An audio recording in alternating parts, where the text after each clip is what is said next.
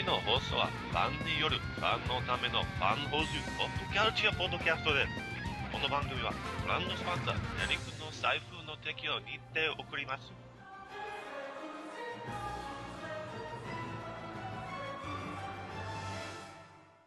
Hey guys, welcome back to another exciting episode of Fanholes Toku Thursdays.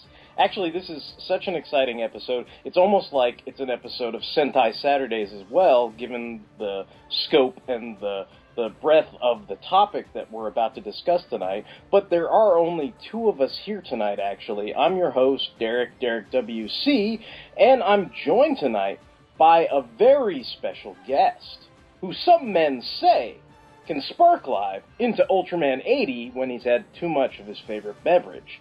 And the man who some men say started the Rann Thanagar War so his blog Being Carter Hall would get some increased traffic as a result. This man may be all of these things, but you and I both know him as the excellent host of the Daikaiju podcast, Earth Destruction Directive. Joining us tonight on Fanholes Toku Thursdays is Mr. Luke Jaconetti. Hey, shout out. Hey, konbanwa, Derek. Thanks for having me on. That's uh, that's the best introduction I've ever gotten on a podcast, bar none. That's usually it's like, and no one else was available, so we've dragged in, you know.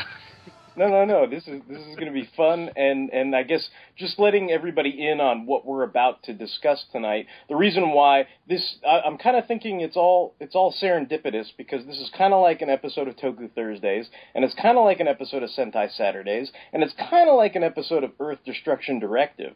But what we're actually going to be discussing tonight is Kamen Rider times Super Sentai times Space Sheriff Superhero Taisen Z. So this is like an epic movie with all kinds of different tokusatsu and sentai characters, and so who better to discuss it with? Because obviously I'm I'm I, I guess I'm going to be upfront with all the listeners. I think I think all the listeners know by now. Whatever you've heard me podcast about Kamen Rider is almost what I've watched in terms of Kamen Rider. So I, I, I've been trying to get into it, and kind of like when I was first dared to get into Doctor Who, and I started way back at the Hartnell series. Like I'm starting way back at Kamen Rider One. So I've seen a few episodes of that, and then basically anything that we've podcasted on the proper show, like W and I think you know Gaim and stuff like that. I've seen I've seen some episodes of that, but I'm not I'm not really hardcore on that. I, I'll probably know a little more about the Sentai stuff. So I'm happy to have someone here with me who can also sort of give our listeners some some insight into the, this kind of awesome crossover epic that we're about to discuss. But I, I just thought I'd ask you, Luke, just so we could break the ice a little bit. I'm just kind of curious, like, what's your exposure to the whole Super Sentai and Kamen Rider, and I guess even Metal Heroes, because that's the three genres that we're sort of dealing with tonight. Yeah, yeah. The, the, um, the, those are the, you know, outside of uh, Ultraman, the other Kyodai heroes. Those are kind of the the big three series for Tokusatsu in uh, in Japan uh, traditionally. My first exposure to the Super Sentai, I vaguely, vaguely remember there was a show on USA back in the early '80s called Night Flight. Oh, okay. And, and they used to show clips of Dynaman. And this this is this, and I vaguely remember that. I remember that in kind of like weird, kind of half there memories. Who can stop them? Who can save the world? Ho! That's who! And check this out. The ultimate persuader in the relentless battle against evil. These are the adventures of Dynaman. But like a lot of Americans, my first real exposure to Super Sentai was the first season of Mighty Morphin Power Rangers, which I watched as uh, I was in, I think, the fifth grade or sixth grade. I want to Okay. say fifth grade when that started. So that that was my first real exposure to the Super Sentai. And I was a big Power Rangers fan as a kid. I was just old enough that I never really had a lot of the toys. I never had any of the the DX Zords or anything like that. But I was old enough though that I could afford to buy a few action figures. So I always had some of the monsters, you know, kicking around my desk with Cool. my Very cool. Toy Biz Marvel. Uh, Yeah, I know. I know a lot of our, our fan holes all got into the whole Power Ranger scene because I think they were around your age range and group, so they were Yeah. collecting a lot of different characters. Me, I was I was a little bit older, so it wasn't quite as cool. I had to sort of like convince like the freshman to come with the senior in high school to go watch this crazy movie, and I was just kind of like, well, we get to see Amy Jo Johnson in short shorts, and that's Yeah. kind of how I sold it and everything. But you won't you know, believe how short her shorts are. yeah, you know, so, so so there's that aspect to it, and I think I, at some point I, because of that movie, I think I, I went out and got some of those Power Rangers that were all kind of, I don't know if they were back, Back metallic yeah. or whatever, yeah, and they had the little coins, but I, I remember I, I sold them off at like the Ranger board at some point in my great purge of my original collection, but I, I remember people going, "Are you sure you want to get rid of these? These are awesome," and I just said, "Well, you know, I'm glad that they're going to some place that is." Uh, is getting a happy home or whatever. Yeah. So I mean, the first first Power Rangers toy I bought was they had the, the second wave of the evil space aliens. They were five and a half inches tall. I got Stag Beetle, who is one of my absolute favorite Power Rangers monsters of all time. He was the beetle that could uh, that soaked up a lot of the Green Ranger's power, and uh, was uh, the monster from the episode The Beetle Invasion. cool. Just funny. And then also the automorphing Green, Tommy Green Ranger, where they, the head would flip. Oh yeah, yeah, and it would like pop up and Yeah, everything. you Yeah, that was belt, that was super flip, cool. Yeah. The only thing with his, you had to take the the dragon shield off in order for his head to flip. Yeah, because everybody else didn't have the shield, so it was really easy. But then with his, you had to yeah take Yeah. the And Metal Heroes is kind of the same. I, I didn't I didn't even know like I w- wasn't aware of the Space Sheriff series or anything like that. The first my first exposure was VR Troopers, so was was Metalder and Spielban being obviously localized here for the states. And the thing about VR Troopers that I always thought was was funny was one it was Saban kind of ripping themselves off because they were doing their own kind of take on their all their own show, but because it was syndicated, they had more creative control. You'll need every bit of your VR superpowers to defeat Grimlord's warriors. As they pass through the reality barrier and try to take control of our world, you are the last line of defense. I would never subject you to such risks if it weren't absolutely necessary. The professor and I wish you luck. I know you'll make me proud. I love you, son. I love you too, Dad. and and it was when I was uh, when that show was on. It was on. I'm from New York, so uh, originally, so Channel 11 WPIX uh, used to show Superhuman Samurai Cyber Squad at five o'clock, and then VR Troopers at 5:30. So when I got off of school and I would come home, I'd be you know working out in the gym downstairs. That would be what I'd watch. I'd watch Superhero Samurai Cyber Squad and VR Troopers. cool. As far as Kamen Rider, I don't know. The the first Kamen Rider that I watched was I must have seen some of it at some point because I was aware of Kamen Rider before Masked Rider, Okay. but I don't know what Kamen Rider I, I watched or where I would have saw it. So I watched Masked Rider, and then the first actual Kamen Rider I watched was I watched pretty much all of Kamen Rider Black RX in straight Japanese. Okay. Uh, that was when I was in college. I say this to my wife all the time. It's like you get some of these, and I don't mean to offend anyone if you're a younger listener. Some of these kids that get upset when their fan sub is a day late. Oh yeah, yeah. It's yeah. like, let me tell you something, son. When I was in college, Well, shoot, we I- watched it in straight Japanese, and we, it took us six hours to download an episode, and it was years after it aired, and we liked it. We loved it. So don't come crying to me because your fan sub is six hours late.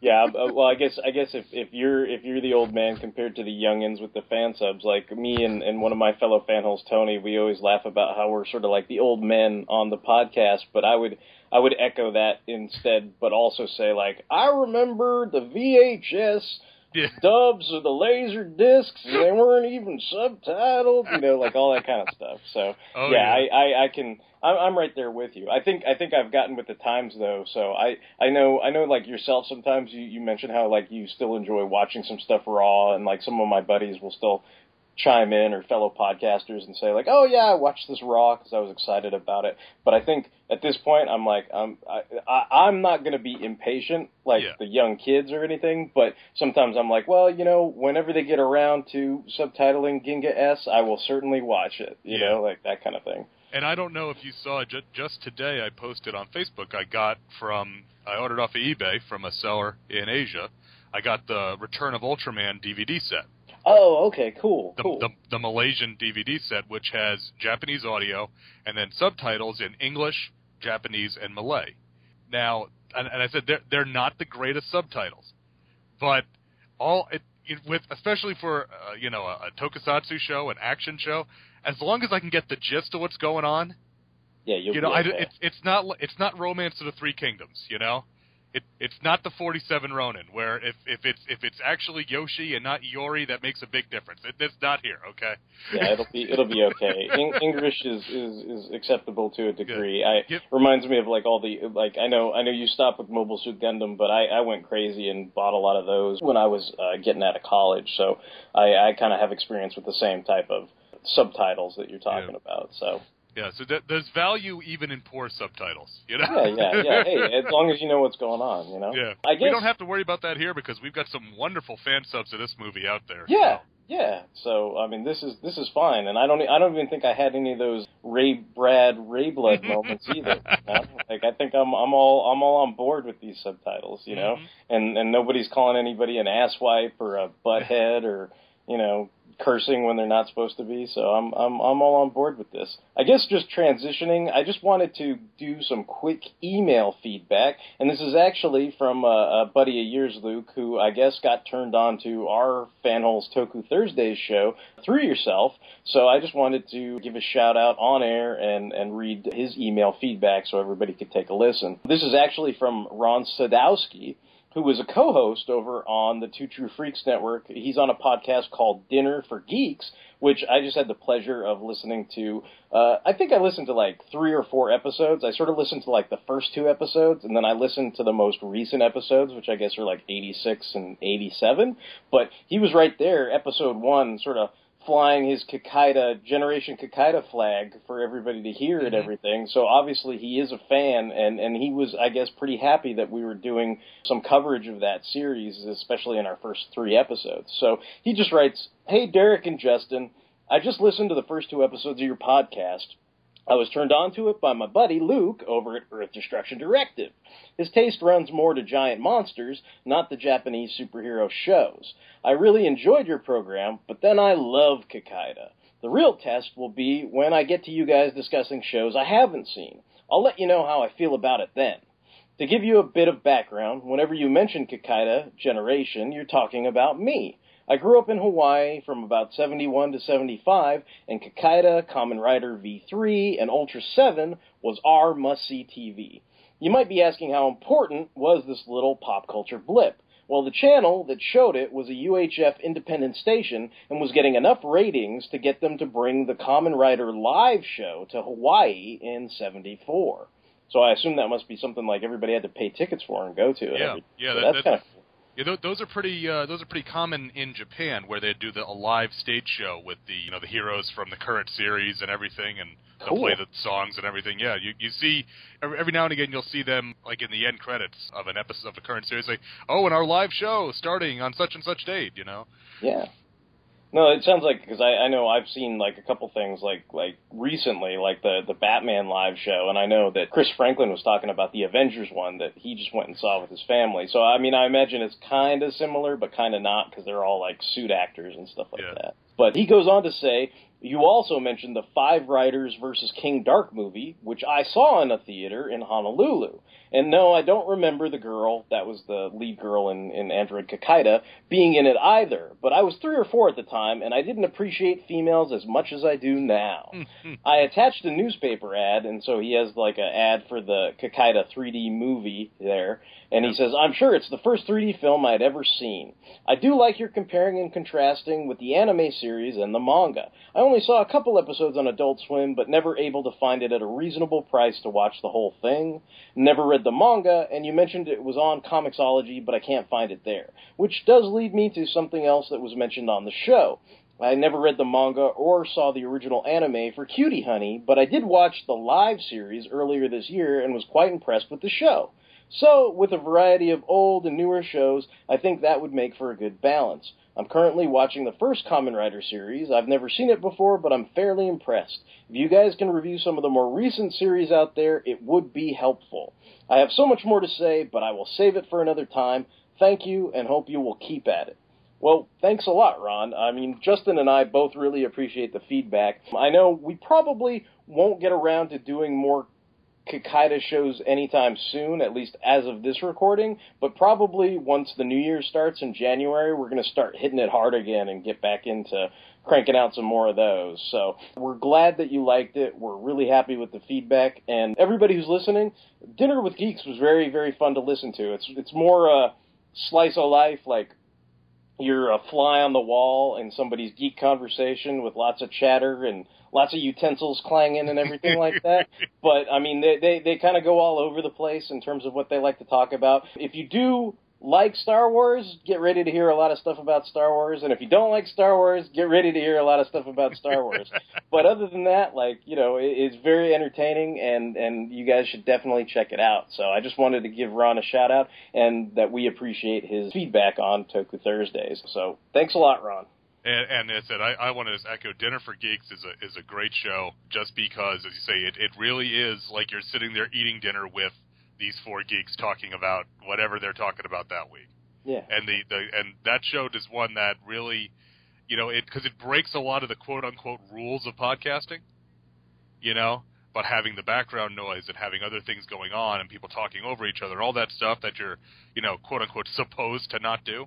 Right. But that's right. what makes it great because they're breaking the rules, but they do it very well. I And, wish uh, I wish I could edit that podcast because then I'd be like slap it in the thing and upload it. Well, end. you know, but according to Scott Rifen, he says that it takes him a long time, and he says what they that you get about a third of what they record or something. Oh wow, wow. That Oh, he- maybe maybe maybe it's much harder than Yeah. I think. Yeah, he I- does I a lot of editing on it. So I, I remember our first episode ever of Fanholes. I think was an experiment, and we talked for like five hours or something when we all first got together. And I actually made a, an hour long podcast out of that. So if it's anything like that, then I take it back. I don't want to edit that at all. So. Yeah. Yeah. So, but yeah, okay, cool. All right, so I guess we'll get into the nitty gritty, which is why we're all here. This is this is what we've come here to do, which is to talk Kamen Rider, Super Sentai, Space Sheriff, Superhero Taisen Z, or Superhero War Z. So there's there's kind of like the the various titles and everything. And this was released in April 27th, 2013.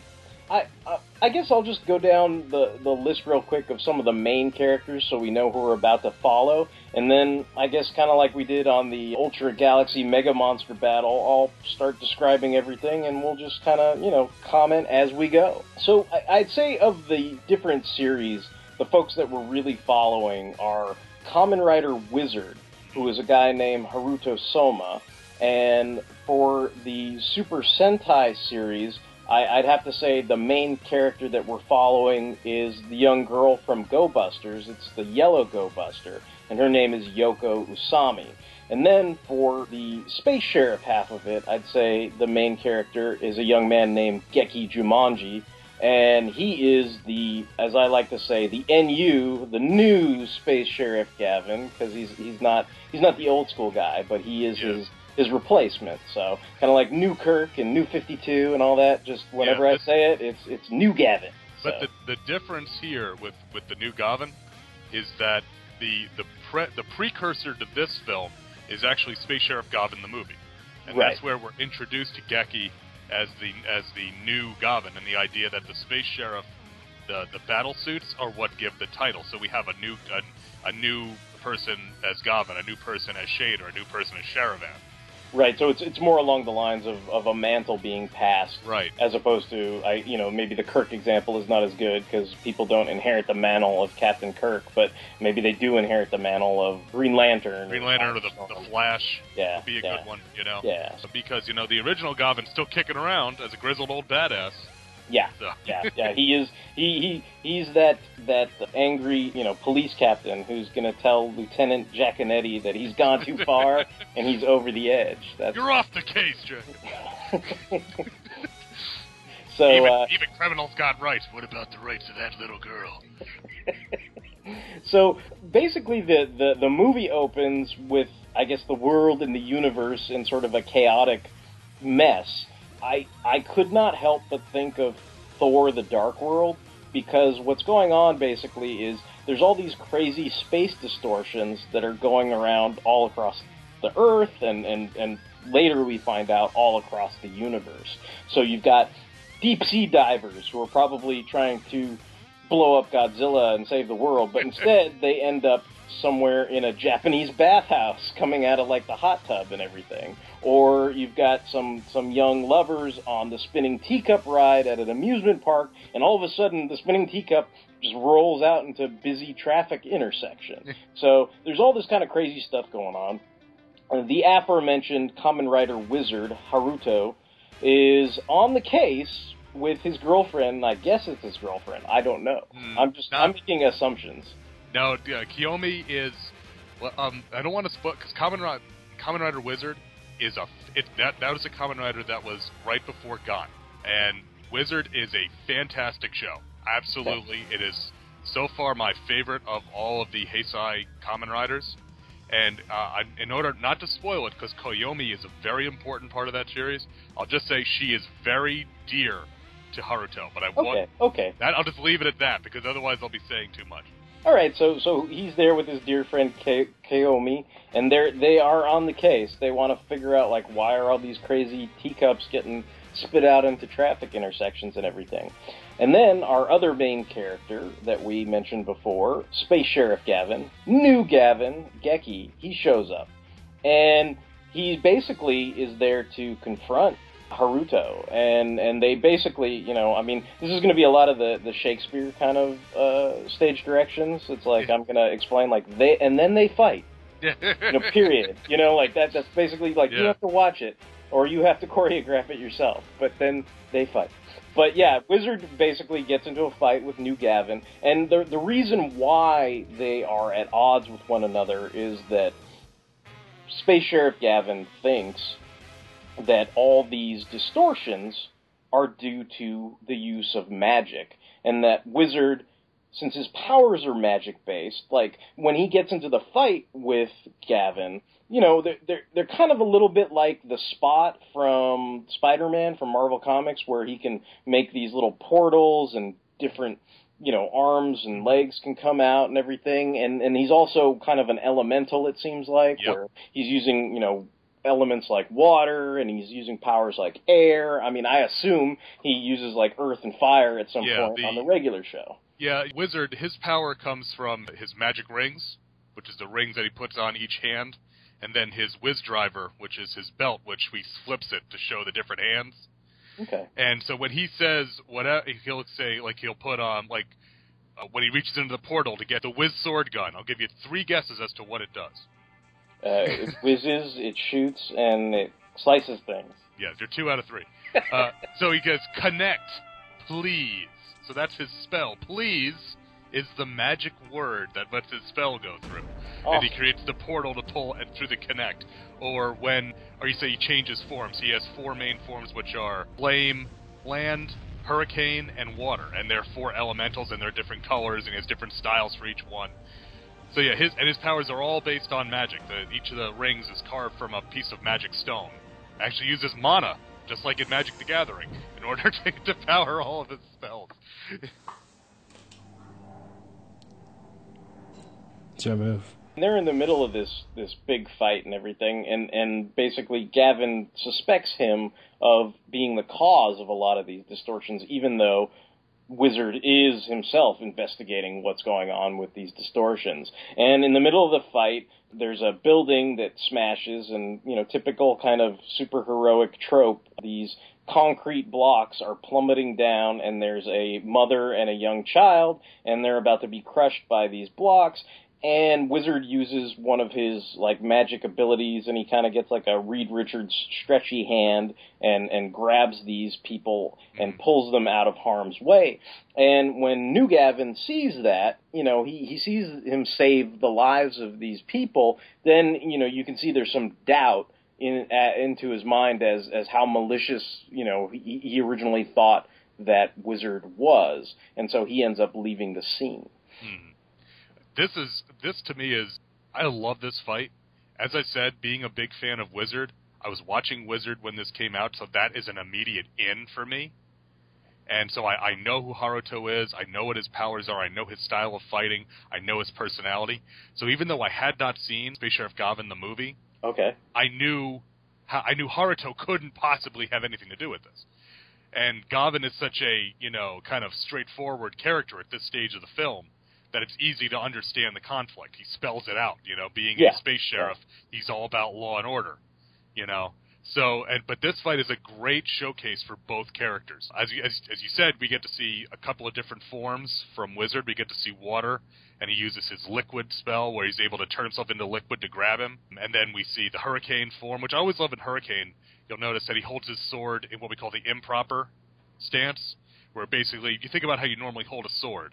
Holding it in your hand, uh, you know, you're holding it, and the blade is pointed up Okay. in an improper stance, normally used in, in knife fighting or short swords, you're holding it so that it's pointed down, like you're slashing backwards.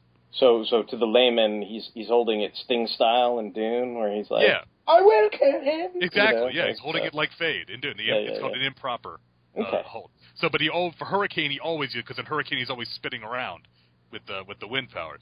Okay. But then Gavan gets to shine too. First off, he one of the spells that that Wizard uses is Bind, which is a, a one that he uses a lot in the show, where he makes the chains come out of the different portals to bind the Phantom or whoever he's fighting. Okay. And, and Gavan slices his way out of it, which is I don't think anybody did that in the show. I can think of like maybe one or two Phantoms that were strong enough to do that.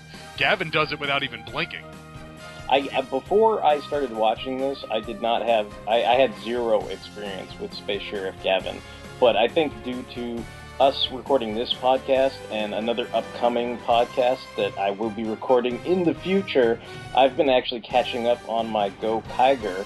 And due to that, I did end up watching the Space Sheriff Gavan versus Gokaiger movie. And you know, even though it's the original Gavan in that movie and that classic Gavan, he is a badass. Like Oh, yeah. he, he just reminds me of guys like Snake Eyes, even though he's he's a he's a lawman, but but he he just seems like he's very very adept. So I, I mean, I can see, you know, if if, he's getting over, you know, I guess it'd be like somebody.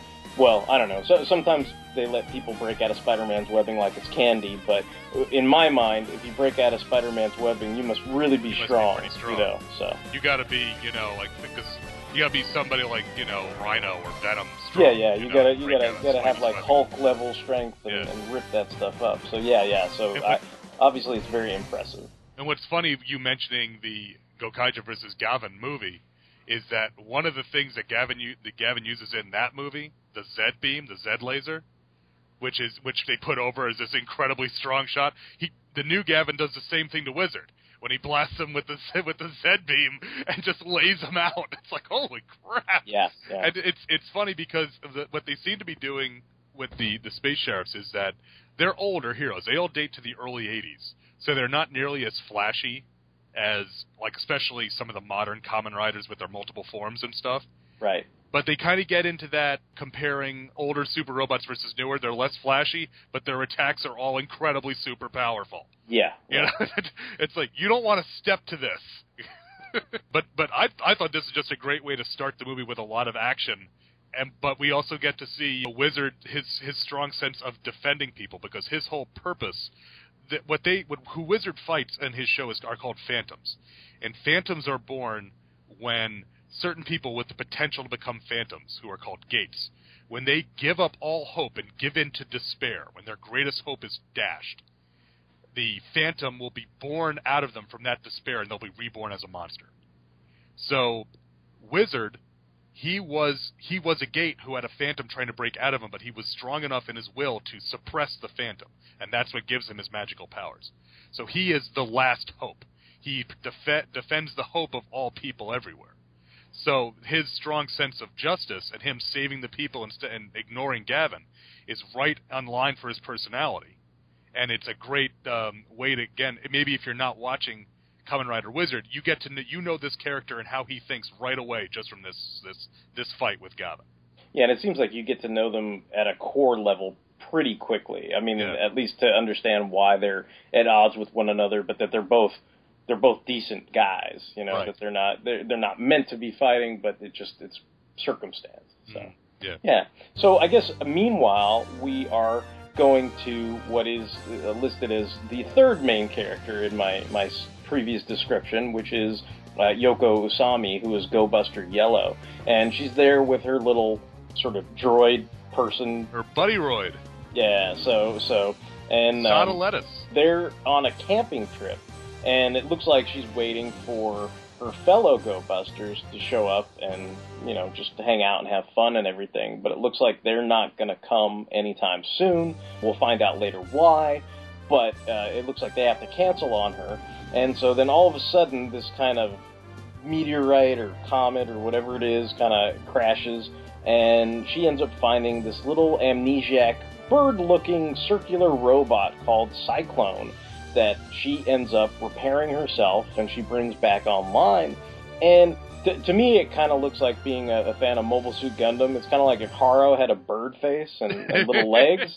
Like that's basically what what this cyclone thing looks like. Like it's it's kind of a gold sphere shaped thing with a big beak and you know sort of cutesy. You know, so Yeah, definitely a cutesy little robot. You could see this as being it's almost like if Tamagotchi was an actual robot instead of a little LCD yeah. robot, you know.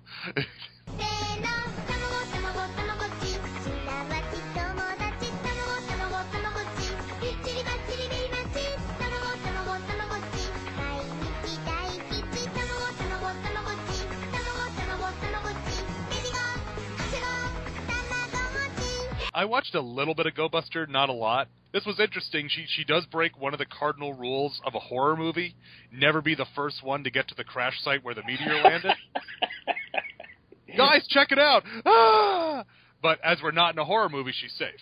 So yeah, she's fine. I think I think her cuteness like just kind of wipes away the the horror genre from that that Yeah. train of thought. I don't even think that occurred to me. I just figured she was she was she was going out there because she was going to be like a you know a Sentai superhero type. yeah. You know that I- she's, she's got to be first on the scene. You know. Mhm. Like, And I, and I do like the Buddyroid Usada Lettuce, the the little rabbit robot who hangs out with her. He he is he is uh, to me more memorable than Yoko is in this movie because he's just complaining constantly.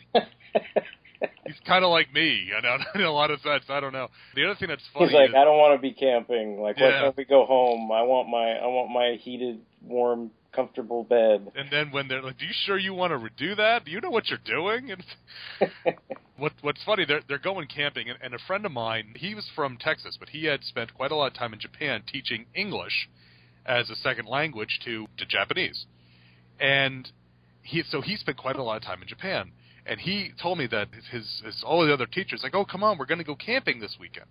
And you know he's from he's from Texas. I've been camping a few times. You know I know what it's like. So he's got sleeping bag and camping gear and all that. And he says so we drive out into the woods and we hike up a little hill. Says, oh, this is our campsite. And there's a fully furnished cabin with plumbing and electricity and satellite TV and a phone. It's like this kind of camping I can get behind here. So, and if you see when they're when they're out when um, Usada Lettuce and Yoko are, are she's talking on the phone, he's grilling the kebabs. Yes. If you look behind him, there's a cabin. There's like a, Yeah. there's a fully furnished cabin back there. Like She's probably got- it? I don't know what you're complaining about here. She's, she's got her Sony LCD. She's got Yeah. all kinds of stuff back there. Yeah. like I'm gonna go watch superhero time. That's what I'm gonna do.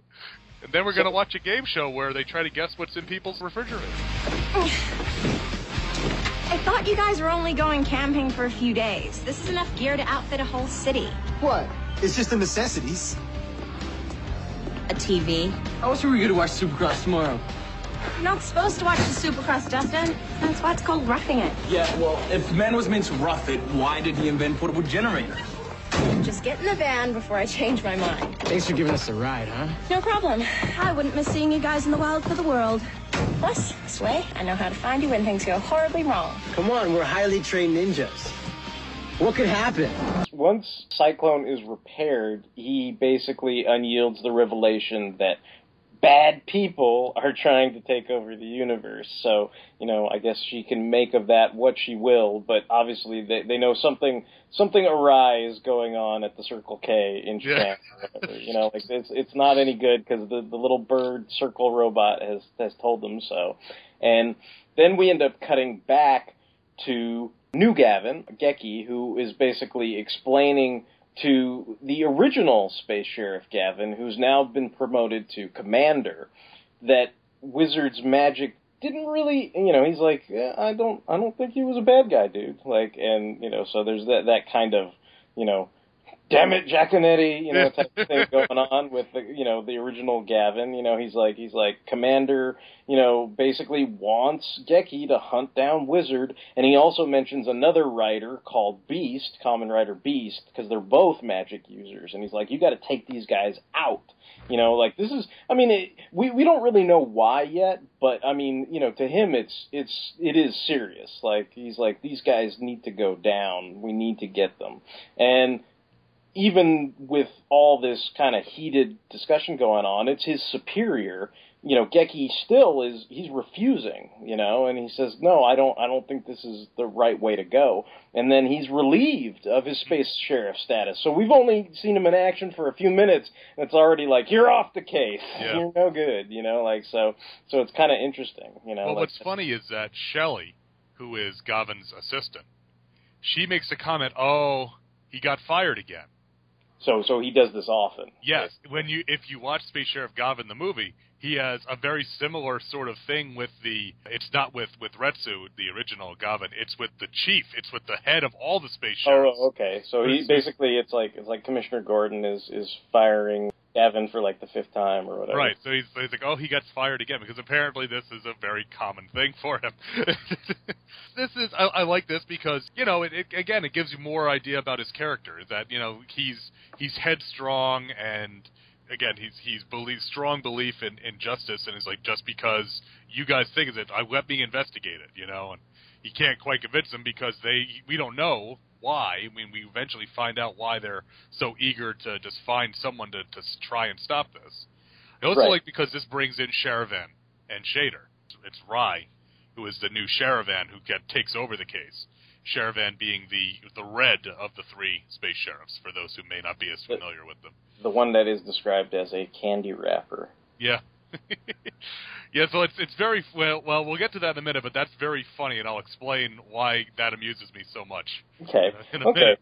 Well, you know, in the meantime, like you know, this is this is kind of a frenetic film. You know, there's there's Yeah. lots of cuts There's back no and real forth. downtime. There's- even there- even when people are just talking, things are going on. Yeah, I mean, you know, you got your your your A, B, C, and they're all kind of the main plot. There there there are no subplots because you're dealing with you know IPs that are well known, I guess, to the the audience that's that's viewing them.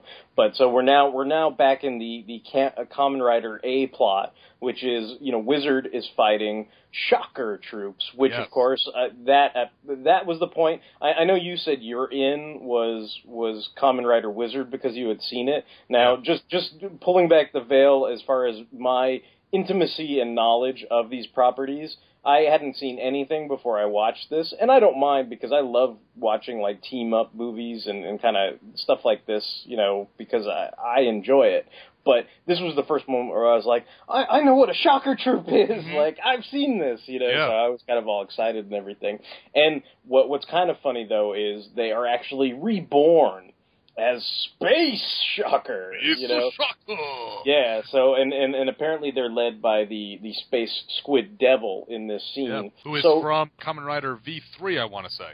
Okay. Okay. Cool. Uh, uh, all of the Space Shocker troops are classic Showa era Kamen Rider enemies. You had said you watched a portion of the original Kamen Rider. I have as Yeah. well. Two of my early favorites, Scorpion Man and Geki Cactus, are both part of this crew that are hanging out Okay. with uh, Space Squid Devil, Space Ika yeah. Devil. Yeah. Yeah. And it's like, Scorpion Man, that dude dissolved people. Gee, they didn't mess around back in the Showa era. no. No. Definitely not. Yeah. I, I'm like I, w- I was watching I was watching some of that Ultraman Leo the other day, and and I saw guys getting eviscerated and cut in half, Luke. So yeah, they didn't mess around. I, I love this with Wizard fighting Shocker because part of it is that Wizard kind of fights more like the original Kamen Rider, like using his bike to fight the, the, the Shocker combat troops Okay. Yeah. and stuff, you know? And just seeing Wizard, seeing this modern Heisei rider fighting the old school, you know, Shocker guys. Yeah, oh, you know, you know, I was gonna say, like, I don't know if you've ever seen the show or not, or if anybody's, you know, has seen the show, but one variety show that I really loved, you know, sketch comedy show, was MTV's The State, Yes. and and all I can think of whenever the Shocker guys do their like noise is there's a skit where they all dress up as sea monkeys. But it's like the guy comes over, and the joke of the skit is like, they're like, "Your sea monkeys, they're huge," because they're all people sized, you know. And he's like, "Well, look, I'm going out of town. Can you please babysit, you know, watch my sea monkeys?" And he's like, "I didn't even know they grew that big. You know, mine, I just flushed down the toilet, you know, and everything." And they're always like, "Yay, wee!" And then all of a sudden, the guy goes on his vacation, and the, the sea monkeys are like, "You did what to your sea monkeys?" You know, and then they're all angry and everything. But like, that's all I can think of with the Shocker Troops because they have that kind of like, "Yay!" But they're all gonna kill people, you know. So. Yeah.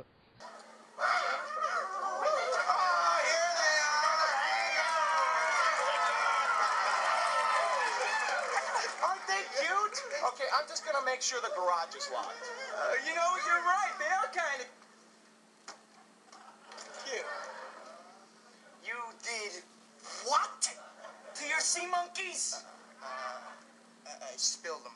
It was an accident. I was I was little. Not as little as they were. Be a shame if somebody spilled you, huh? Well, that's it. I'll see you in two weeks, Dad. Uh, uh, listen, listen. I didn't know sea monkeys talked. Talk? They never talk. They sing sometimes. Are you going to Scarborough Fair? Oh my gosh, I forgot my sideburns. we talked on the Mega Monster Battle Ultra Galaxy Legends show about you mentioned the curse of figure of uh, team building. Oh yeah, yeah. Would they have made SH Figure Arts released a Shocker Combat Troop SH Figure Arts? So what's worse than team building? Army building. Army building at thirty dollars a pop. We call that NSFW, not safe for wallet. You're, gonna be, uh, you, you will not be going wee after you buy like 15 combat shocker troops. Or Yeah, you get you won't be you'll be you'll be doing that till you get your Visa bill. You're like, then you're gonna be like, no. no, but no. So, so basically, the the end result of this this combat, this fight, is that he gets sent Kamen Rider Wizard through another space distortion, and he ends up in this huge stadium where he is dueling. Uh, I don't know if we. I, I think they say this when when Yeah. he finally duels, but it's basically it's it's Kyoryuger Red. So Yo yoga. so that's that's who he ends up Yeah. dueling with. They they get into kind of a pissing contest almost, and and Well, they're about yeah. to fight. So And part of the part of that is the Kyo- Kyo- I think it's Kyoyu Red is how they say it. That it's the hardest friggin' team to pronounce. The, the, I, I was talking to somebody earlier today, and they said, "Oh, I was, I was watching Go Busters versus uh, I'll just say Dino Charge." It's like, yeah, that's Busters versus Dino Charge. But his uh, his uh, Kyoyu, I can't even say it. Dino Charge Red. his his his nickname is King, and in fact, he said that's why they call me a king because he's so brave. You know, that's what his teammates call him. They call him King. What I what I this this is interesting because we get kind of a little introduction to the Kyo, Kyoryuger here. And I, I'm trying to remember. I think either their show had just started or was just about to start when this movie debuted. I want to say, I don't really remember exactly. I feel like that's. I mean, I I don't know that I've watched enough Super Sentai, but I feel like that's kind of a like mini tradition because I feel like when I just watched the Gavan versus Gokaiger, it was like the the Go Busters show up for like Yep. two minutes to be like, hey, yo, we got a new show. Yep. Everybody, make sure to watch it. All Yeah, right, they- thank yeah. you. Now continue with the movie. You know. Yeah, they they do a tease like that. The last two episodes of Wizard, for instance, involve uh, Gaim is brought into them, and that's where we first are introduced to Gaim. Is in the last two episodes of Wizard. He makes kind of an extended cameo. okay. So, but what I what the, the my main takeaway from this is again just to the personalities of these two. King is is very enthusiastic and eager to duel this new arrival, but Haruto completely outclasses him. You know, it's like in every every move King makes, Haruto's got a counter for it. Is what it seems like to me. It's like, yeah, he's a he's a little more serious about his task than you are, I think. Yeah. Yeah. yeah. Well, they are they are the new kids on the block, so you would you would think that that preference would go to to the more experienced. And, you know, and Haruto type, is a more serious guy than Yeah, than yeah. King is you know fun loving adventurer. Haruto is like I said the last hope. You know. But you know, so so fanboys can endlessly argue over what would have really happened. Ikari Gai aka Gokai Silver. Oh, I love I love Gokai Silver. interrupts the duel. So yeah, and th- and then this was my my second moment besides the Shocker Troops where I was like, I know that guy, I know him, you know. So I was all excited. So he basically stops them from fighting. Then we end up cutting back to the original Gavan, the commander, and then Geki. And at this point, this is kind of what you alluded to earlier, basically. The commander is going to turn over his assignment now that he's been stripped of his rank, basically, and they're going to turn it over to Sharivan, who basically, he, he ends up having to sort of bypass Geki's like trade federation blockade or whatever because they got the ships and everything and he's like no you got to give me some more time and he's like you know he's basically like no we got to get to Naboo and feed Jar Jar and the kids and he just kind of runs right past them and, and kind of you know messes up his ship a little bit. Sher- Sharivan's pretty pretty neat again because he's he's much more uh, you know Gavan, especially as Geki seems to go with his gut. He seems to be that kind of police stereotype character. Whereas Sharivan, and not about a couple of weeks ago, they released the Sharivan Next Generation V Cinema, which is a short, like hour long film, okay. for, starring film for Sharivan, and he is he's very much the very logical, ordered detective. You know, he bases everything. The probability is that if I do this, and then I do this, I can disarm the suspect and the hostage will survive. You know, like he knows he knows all the odds, he knows all the math, and so his journey that he makes through his film is to, to rely more on instinct, not necessarily on probability. But he acts very much like that here, where he knows, okay, the probability is that it's Wizard, so I'm going to shut him down, and you can't stop me from getting to complete my mission. You know. yeah And I, and I like again that we get the the two space sheriffs that ostensibly all are on the same team, that they're you know they they have different degrees with which that they're willing to go, you know, and that Gavan really believes that you know this is the wrong angle, but Sharivan is you know he he's agrees with the rest of the the command structure, you know. Yeah. I thought that was neat to get a little conflict on the same sort of from the two guys from the same. Yeah, it's not same- it's not necessarily the different properties that are fighting one another. There's also some some internal squabbling as well. So Yeah. So we we also end up cutting back to Go Buster Yellow. And she is dealing with another person who I was like, I know that dude, I know that dude. Well, I guess it's the space version of of the the character, but it's it's uh, a foe that I think the Kamen Rider, the first Kamen Rider fought. I think in the first episode, it was Space Spider Man. Space Spider-Man, yes. You know, and so like I I remember watching those episodes thinking like, all right, he, he's fighting Spider Man, and I think he fights like Batman, and then I'm Yep. like, is he what is he gonna fight next? Aquaman? Like I'm like, well, who's Kamen Rider gonna fight next? Anyway, so so Space Spider Man shows up. He's got some more Shocker troops and everything, and then we find out why Red and Blue Go Buster were not at the you know the campsite. It was because they were actually working the case too and they, they, they basically come to help Go Buster Yellow. And there's some, some battles that go on with the characters that you were mentioning before, but the ultimate result of that fight is Red and Blue get sucked into another one of these little magical dimensional portals instead of Go Buster Yellow, which, you know, by default, I mean, we've already been introduced to her, we know she's the main character, but she now is solidified as the, the, the Super Sentai main character, basically, at this point. Yep. Yep. What I like about this is, again, I, I've only watched a little bit of Go Busters, but I really like this just because it, it's a good showcase for them. For someone, again, I'm not super familiar with them to see kind of how they fight and the way their powers work. When I watched this movie for the first time, it was with my, my buddy Joe, whom I mentioned on the Daimajin episode of Earth Destruction Directive. Okay. And he's a he's an old school, you know, Power Rangers fan. He loves all the Tokusatsu stuff as well. So we're sitting there watching. He's never watched any Go Busters. So when they go to do their their transformation, it's morphin time. Let's morphin. And he's like, did they just say? I'm like, yes, they did. Seems like like little little reverse influence there Yeah. for the Busters. Yeah. yeah, there's a lot of little their their MiG robots are actually called Zords. Wow. Okay. Yeah, so there's there's a, there's a lot of kind of ref, Power Ranger references in Go Busters, which is just it's kind of hilarious that then Saban is skipping it. You'd think it'd be the perfect one for them to adapt, but they're skipping it. So. Well, you know, that's that's probably typical. It's like one of these things where you're like, "Hey, we got the perfect one for you to skip it. Skip it." We, we need more dinosaurs. We can't sell this. That's that's actually the reason. I'm as far as that that's what I've heard the reason is is that they didn't want to try that apparently the Go Busters toys didn't really turn them on, but the big dinosaurs from Kyoryuger did. So, speaking of Super Sentai, we are cutting back to Gokai Silver. yeah. So he he basically is revealing to our our cast of of uh, conflicted characters. You know, he's saying, "Hey, look, the real culprits behind all the the misuse of magic is, you know, is Space Shocker, you know, and that's why they're being attacked by guys like the Space Squid Devil and the Space Spider Man and everything.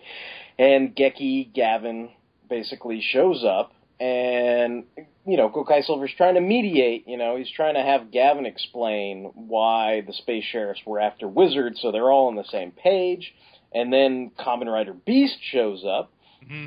And and and basically th- now they're all on the same page. Basically, he's like, "Look, I'm sorry I suspected you, but the, you know, basically, magic users were our prime suspects, and that's why I had come after you and everything." And and they even when he does the backstory, this is why I kind of said like this situation for the the space sheriffs is is super serious because the distortions going on. It's not just the teacups and the kind of space divers popping up in the bathhouse where like, whoops, uh, Yeah. wacky comedy. Like if that's all that was going on, it's like the comedy of Thor: The Dark World, and it's like, whoops, uh, you know, it's like that paint bucket that Bulk was going to drop on Jason, you know, drops on Bulk instead. You know, it's like that's basically like what was happening in the opening scene. But in, in these scenes, basically, the distortions are kind of, you know, like like Krypton level events Yeah. where you know planets are appearing in front of one another and they're both colliding and and cities are being like vaporized and everything because you know spaceships are you know instead of flying through you know the you know atmosphere they're actually crashing into the the you know planet's crust you, you basically at that point i mean if if you were the type of person to be like goddamn cops damn sheriffs messing with my Kamen riders you know and you're all mad and everything like at this point you you kind of got to be like come on dude they they have a point like Yeah. that like millions of people are getting obliterated on these planets like they if they have a suspect they they at least have to look into it you know Yeah. like so so that's that's basically and and and Geki kind of is trying to sell his point as you know he he apologizes and he knows that there's no proof that Wizard and Beast were behind it and everything so he, he's trying to sort of you know make it up to them and, and Yeah. sort of apologize and everything This, this is a really cool scene, even though there's no real action here, just from the different personalities. Because Guy, Gokai Silver, Gokai Silver, he is like the, the Super Sentai fanboy that's been transplanted onto the screen. Because he knows everybody's everybody's hero name before they tell him. yes And he's a huge, and you can tell he's a fan. That's what his whole character. Even if you've never seen Gokaiger, you know that's his whole shtick. Yeah. Is that he's this super fanboy. And then you got the two the two guys trying to out serious each other with Haruto and Geki. Like, I'm serious. I'm more serious. but then uh, the, the, there's a little bit of comic relief here. I absolutely love this because he says some magic user is working with them, and uh, from off screen, Kosuke, Kamen Rider Beast, walks up and goes, "That would be me." No, I'm just kidding. I have no idea what's going on. I like how he's like dude that's not that's unfunny that's not that's not because cool Beast's uh, shtick is he's he's a little he still uses magic, but his magic is a little bit different because he has an ancient phantom living inside of him. Because he found the an- they call him on on Wizard they call Wizard the the ring bearing wizard, and they call Beast the ancient wizard because he found his beast buckle and his rings in a cave. He was an archaeology archaeological student, and he found them in a cave dig. So they're this ancient power source that he's tapped into. But he's he's kind of a he's kind of a goofball guy. He kind of just wanders around, sets up camp, and is always eating. And he's always putting mayonnaise on stuff. In fact, I think they make they use they he he puts mayonnaise on something later on in the film. I think so. Him making that joke, he's kind of a he, he's like he's not really a serious guy, but he's not really a goofball. But he, that's the kind of joke he would make. and it, it just it cracks me up because at first you're like, "What? Beast is working with?" No, okay. so so now now you have to reveal because everybody's been patiently waiting. Like, wh- why does Sharivan getting called a candy wrapper? Because that's that's what Beast refers to him as. He's like, hey guys, I know we're all into this big deep talk and everything, but there's a guy who looks like a candy wrapper that's headed right for us, you know. So so why uh, why does that make you crack up uh, more so than than it would the average uh, watcher? because of the because of the ancient phantom that's inside of Beast, he is constantly has to eat. He's always hungry, and he always has to then consume the magic of the phantoms he defeats to feed the beast inside of him, who is a chimera. It's a Okay. it's chimera is what they call him in the in the in Japanese. So he's always eating. Most of the time we see him, he's grilling meat and eating it, or he's got a sandwich, or he's eating donuts. He's always eating. So, So- it's very it's Freudian. He wishes that Sharivan was a giant Hershey's kiss for him to eat. Pretty yeah, much, and, right? and to the fact that if he's a phantom, he's going to eat him. He's going to consume his magical energy. But uh, when, uh, at, as we saw at the beginning, Wizards his his catchphrase is "It's showtime." Well, Beast rubs his belly and goes, "It's lunchtime." wow. So, So, that's this, that's a big candy-looking guy here. It's like, mm. so so again, we're we're going to go back to the Shakespeare stage directions, and then they fight. Right. But basically, it, this time it's it's Sharivan versus Wizard, Beast, and Gokai.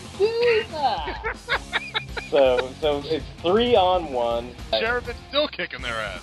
He is. He is. He's a, he he, he for Hershey's Kiss that's covered in the red foil. He's he's holding his own. Yep. And and Geki basically is he, he wants to join in the fun and everything, but now that he's been cut off, basically he cannot access his combat suit because he's he's no longer a space sheriff and everything. But Geki is convincing Wizard like, look, man, like Sharivan thinks he's doing the right thing. Like, you, know, people who are both on the side of justice shouldn't be wasting their time fighting one another. Like, we've got to solve this a different way. And so they basically run off to the train tracks, and Sharivan is going after them.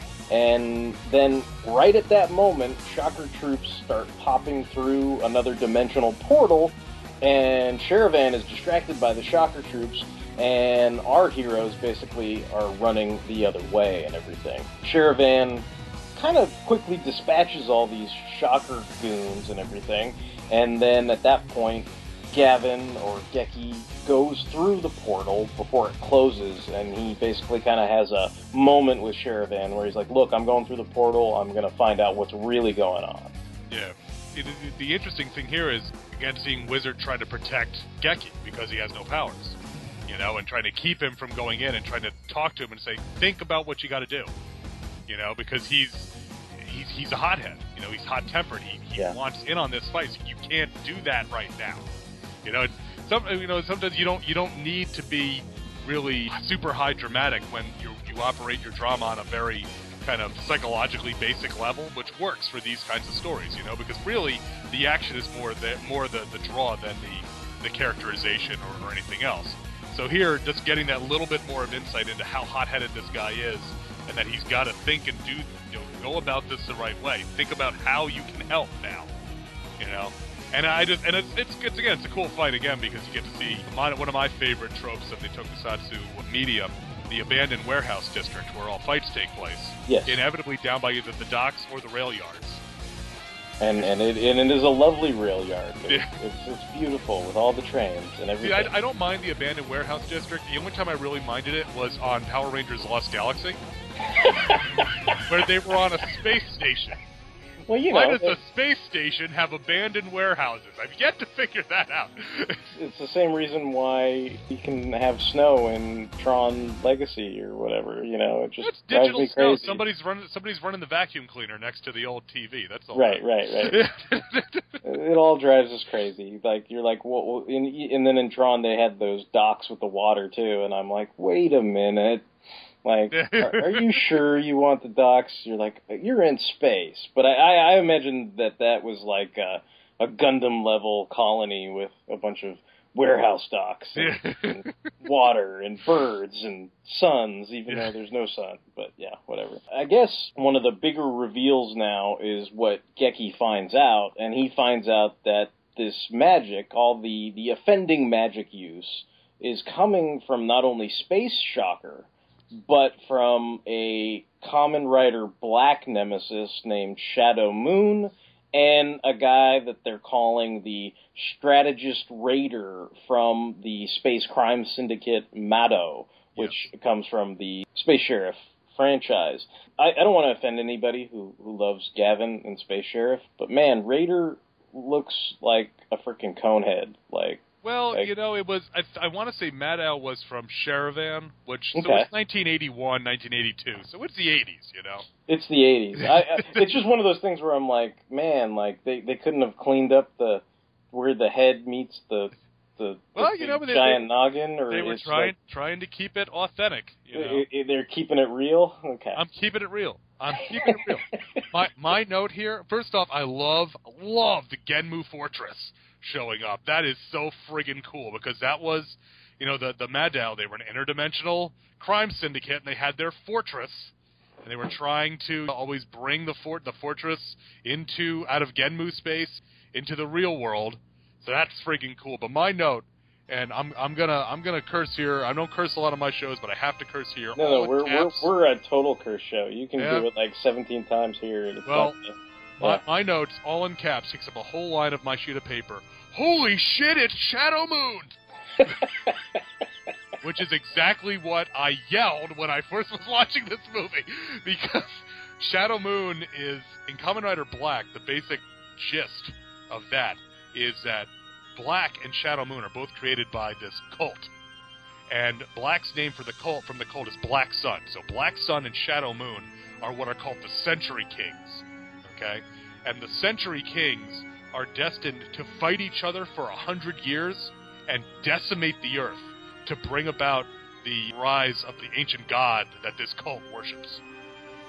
So this is one bad mother, you know? this is a bad dude to the point that he not he survives and comes back in Black RX. And, and, and they and they fight more in Black RX. So as soon as Shadow Moon showed up, I was like, oh yeah, they're they're hitting me right in the Kamen Rider fanboy nads here. So, so I'm assuming that that Shadow Moon's chronology, like this is in terms of of the Kamen Rider shows you mentioned, this is all post those shows as yes, well, all right? the all the remember all the Space Shocker guys are pretty much resurrected. Okay. Okay. So th- this is this is Shadow Moon brought back to life. okay. Okay. Yeah. But Yeah. just seeing that, I was like, oh my god. Then then they brought in Raider. I'm like, okay, that makes more sense that he'd be the big bad of something involving the space sheriffs and everyone. But it's like, but man, how cool would it be if Shadow Moon was the big bad of this whole thing? Yeah. yeah. but yeah, that I I like this stuff because it, it we're we're getting into the movie now. We're getting the the you know who the bad guys are. We've we've really dug deep on some of this stuff, bringing back the you know the crime syndicate Madao, you know. So it's I, I'm I'm really enjoying this at this point. I'm I Yeah, I mean, it, it sounds like to me it, they they succeed where Shredder fails, basically. Because I was always like, dude, Shredder, if it almost worked, if you Yeah. almost got all the turtles with that one plan, like, Yeah. why not try it again? Just try it one more time. If you were if you were just an inch away, like Yeah. if you're just a millimeter away the last time, just try it one more time, and maybe it'll work that second time. You know, this time And don't so- let Bebop and Rocksteady near the controls. You know. you know, and then and it'll be all good, you know, like so because because it sounds like they're still stuck on that. We're bringing the Genmu Fortress to Earth, and we're Yeah. going to consume reality and everything. And Yep. it seems like the catch is they they want to obtain.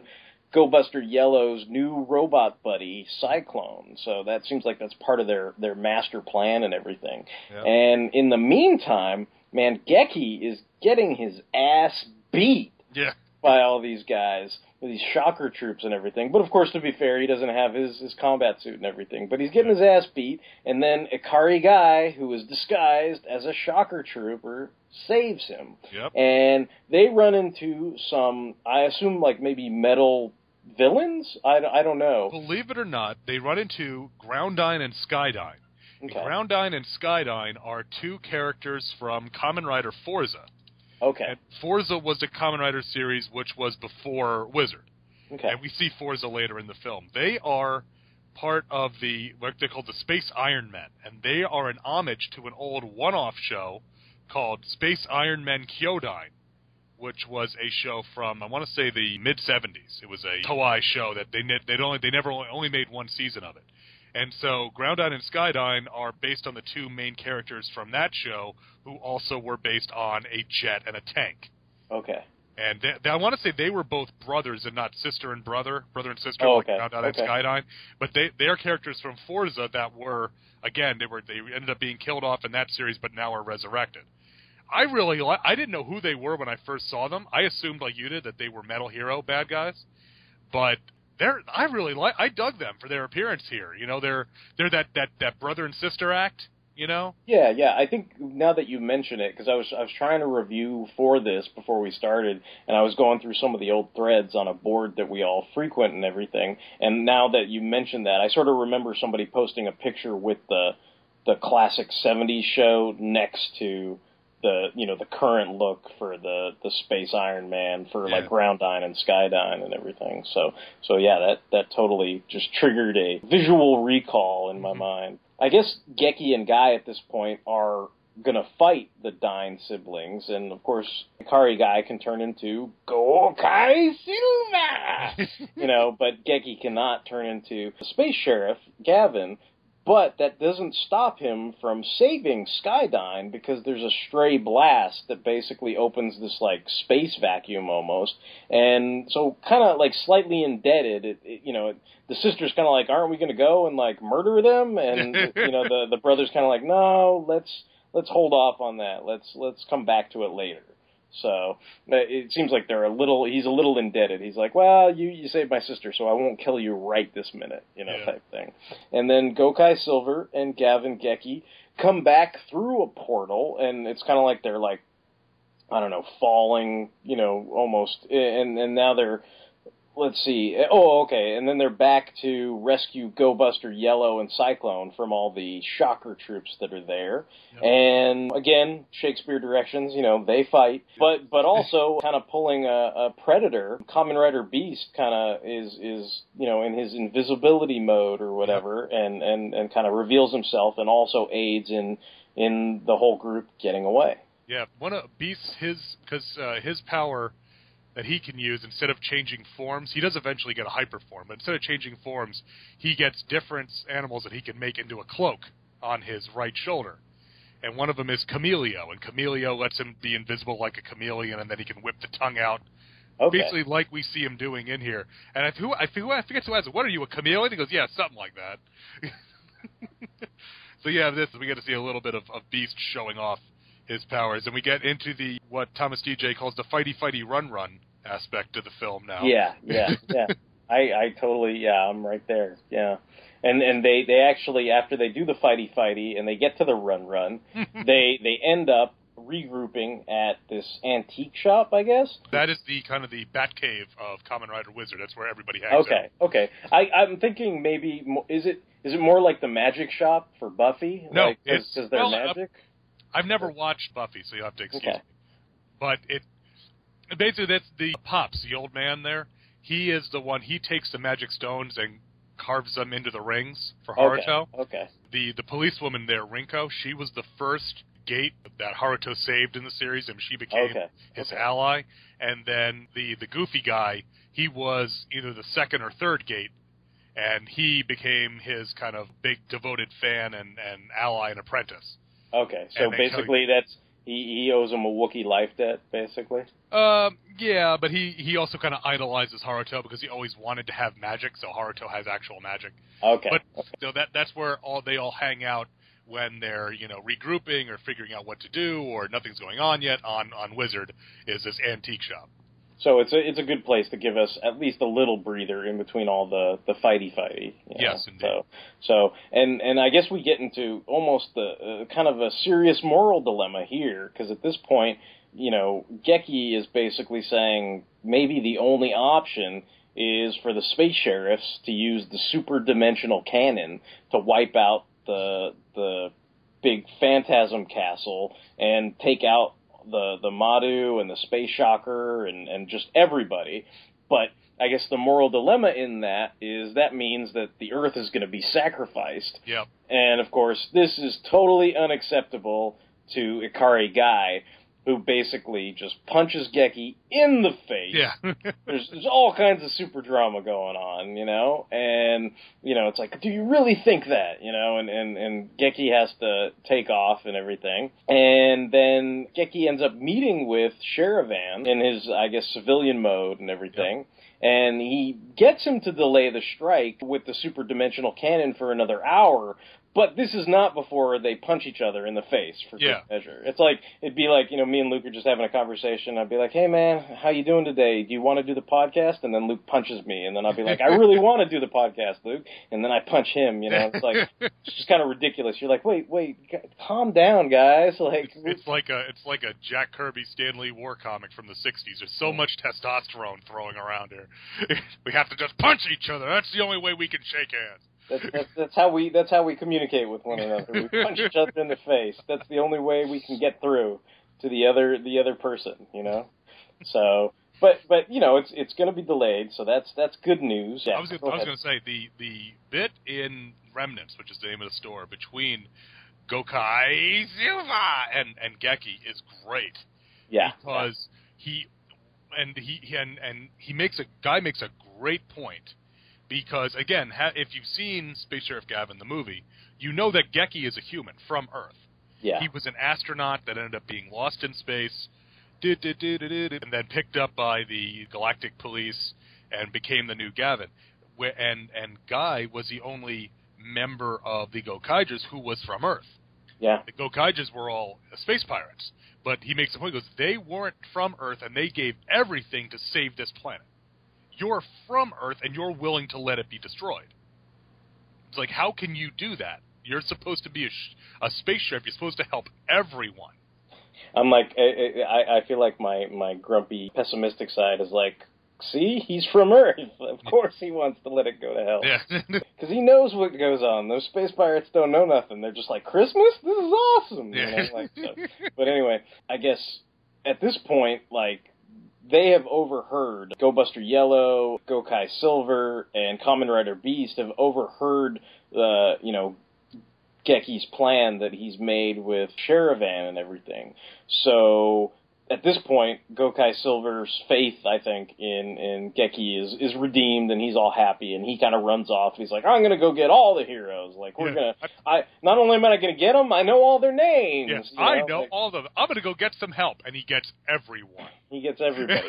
so so he's like, hey, I'm gonna go get everybody. Hmm. Meanwhile, Go Buster Yellow and Kamen Rider Beast now are joining Geki in this sort of last ditch effort to sort of invade the Genmu dimensions and everything. But it's it's kind of I don't know. I, I was gonna compare it like not not strictly speaking, but it's kind of like Dante's Inferno, where they have to like sort of go through all these different scenes and scenic places and all these different portals to get where they need to go, and kind of like you know the end of GI Joe the movie or the end of like the Pride of the X Men pilot. It's like as they go, you know, everybody sort of gets paired off Yep. with certain bad guys. So Yeah, at this point, at this point in my notes, it basically says lots of cameos, and the Shakespeare direction is they fight. But basically, I kind of broke it down into some lists, and we'll just go one by one, and then you know we can we can comment on the the specific instances and everything. But you know, starting out, the first person to sort of get slowed down, or the first guy to be like, "Okay, go on, I can handle this," Yeah. is is Kamen Rider Beast. And he tells the other two to move on and everything. And Space Shocker is there, and Space Spider Man is there, so he's got to deal with all these guys and everything. And he's getting assistance from Live Man, Ginga Man, Geki Ranger, and then Kamen Rider Amazon and Common I'm Rider. sorry. I'm sorry. I'm sorry. How, what was that? Amazon.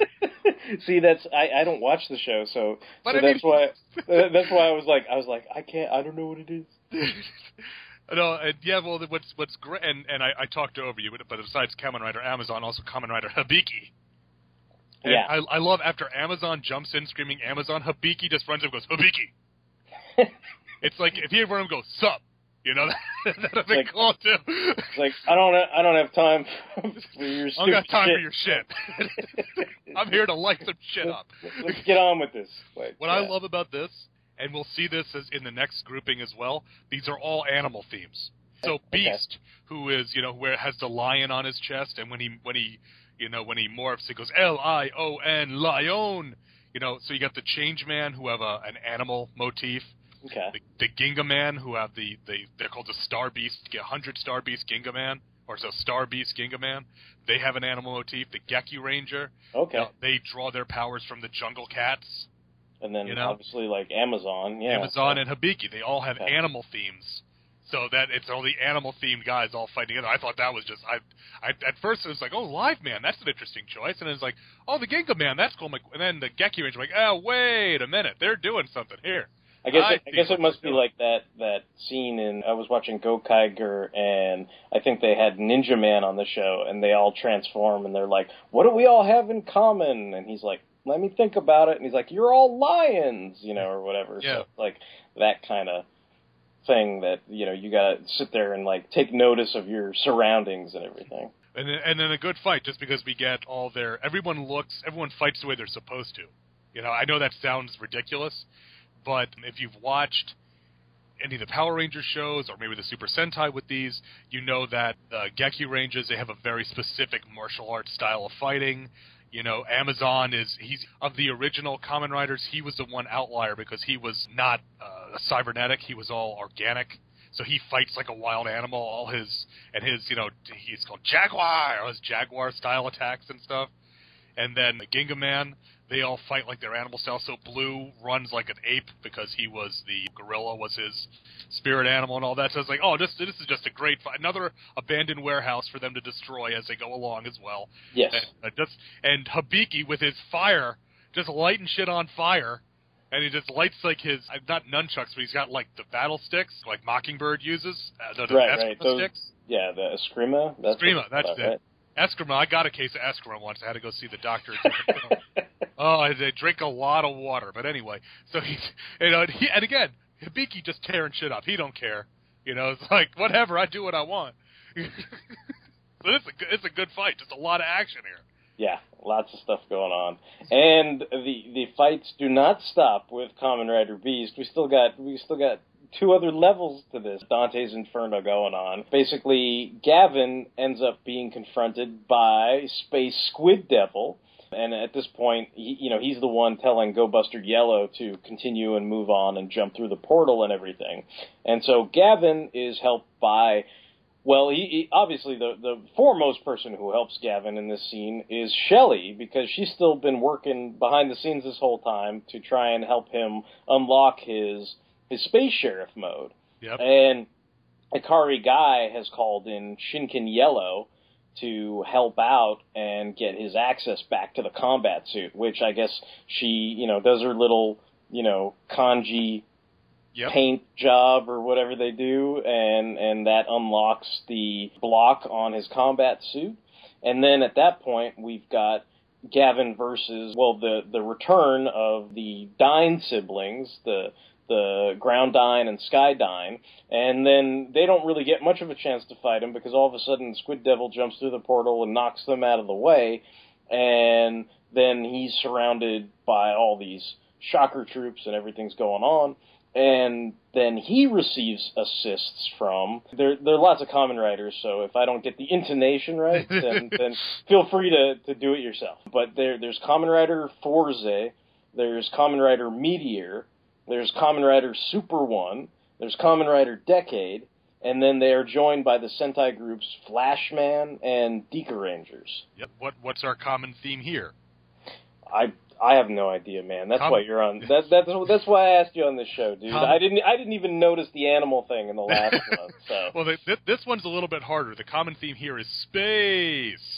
Oh, is that is that why yeah. is that why Fourze is like screaming about it? See, Oh no, that's Fourze's whole thing. Space Okay. time. He loves outer space.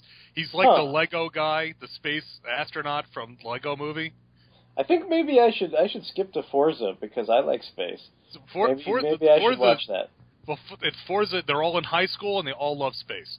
So, but Fourze and Meteor are both from Kamen Rider Fourze, It's- and they're both So, about. sounds like me, except for I'm Yeah. not in high school. And there's probably more girls in Fourze than you know you talking about space in high school. Right, Um, I, I'm calling it as I see it, man. That's all I'm saying. So Kamen Rider Fourze and Meteor, both from Fourze. The Flashmen, they're called Choushinsei Flashman, Supernova Flashman. They were five aliens that came that were born into human bodies on Earth, and they they all were born at the exact same time. And when they all turn 21, the anti-Flashman effect will strip them from Earth. So they're also from space. The Deca Rangers, better known here in the states as the Space S- Patrol Delta, S Power Rangers SPD. Emergency. Emergency. Well, you know what's funny is they had to call them SPD because they're called Sentai Police Deca Ranger. So there's SPD all over everything Oh, on yeah, their show. yeah, That's yeah. why they had to figure out something for it. But again, they're this they're from space, and then Super One. He was actually he was an astronaut who was ended up becoming this enhanced cyborg Kamen Rider. So all space and interdimensional themes here for this battle. And another good one because you know Fourze's flying around with his rocket boot and stuff, and it's just just a lot of different. And uh, Flashman is one of my favorite. I, I tend to split the Super Sentai into pr- before Zyuranger, before the ones that became Mighty Morphin Power Rangers season one, and then after. Oh, okay, okay. So Flashman is probably my absolute favorite Super Sentai team before Pre- Zyuranger. Yeah, pre pre and I, I love their looks with the big helmets. I love their the way that they the way they look, the way they fight. As seeing them, I was a real treat for me because there's a couple of different space related Super Sentai teams they could have gone with, and they went with them. So it's like, oh, that was a real treat for me as a Flashman fan.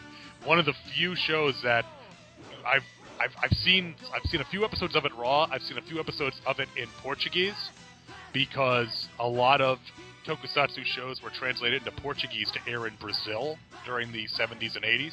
Okay. But one of the very few shows of that of the Super Sentai of that era that doesn't at least have some of it fan subbed in English. yeah. So I've watched a lot of it and not, you know, not gotten a lot of it in English. So it was a treat to get them even for just a few minutes in a in a fan sub film. Yeah, no, that that's always cool to see like whoever your your favorite characters are and, and see somebody that you know, especially in something like this where it's a i i- virtually it's a parade of, of of all these kind of different characters. Oh yeah.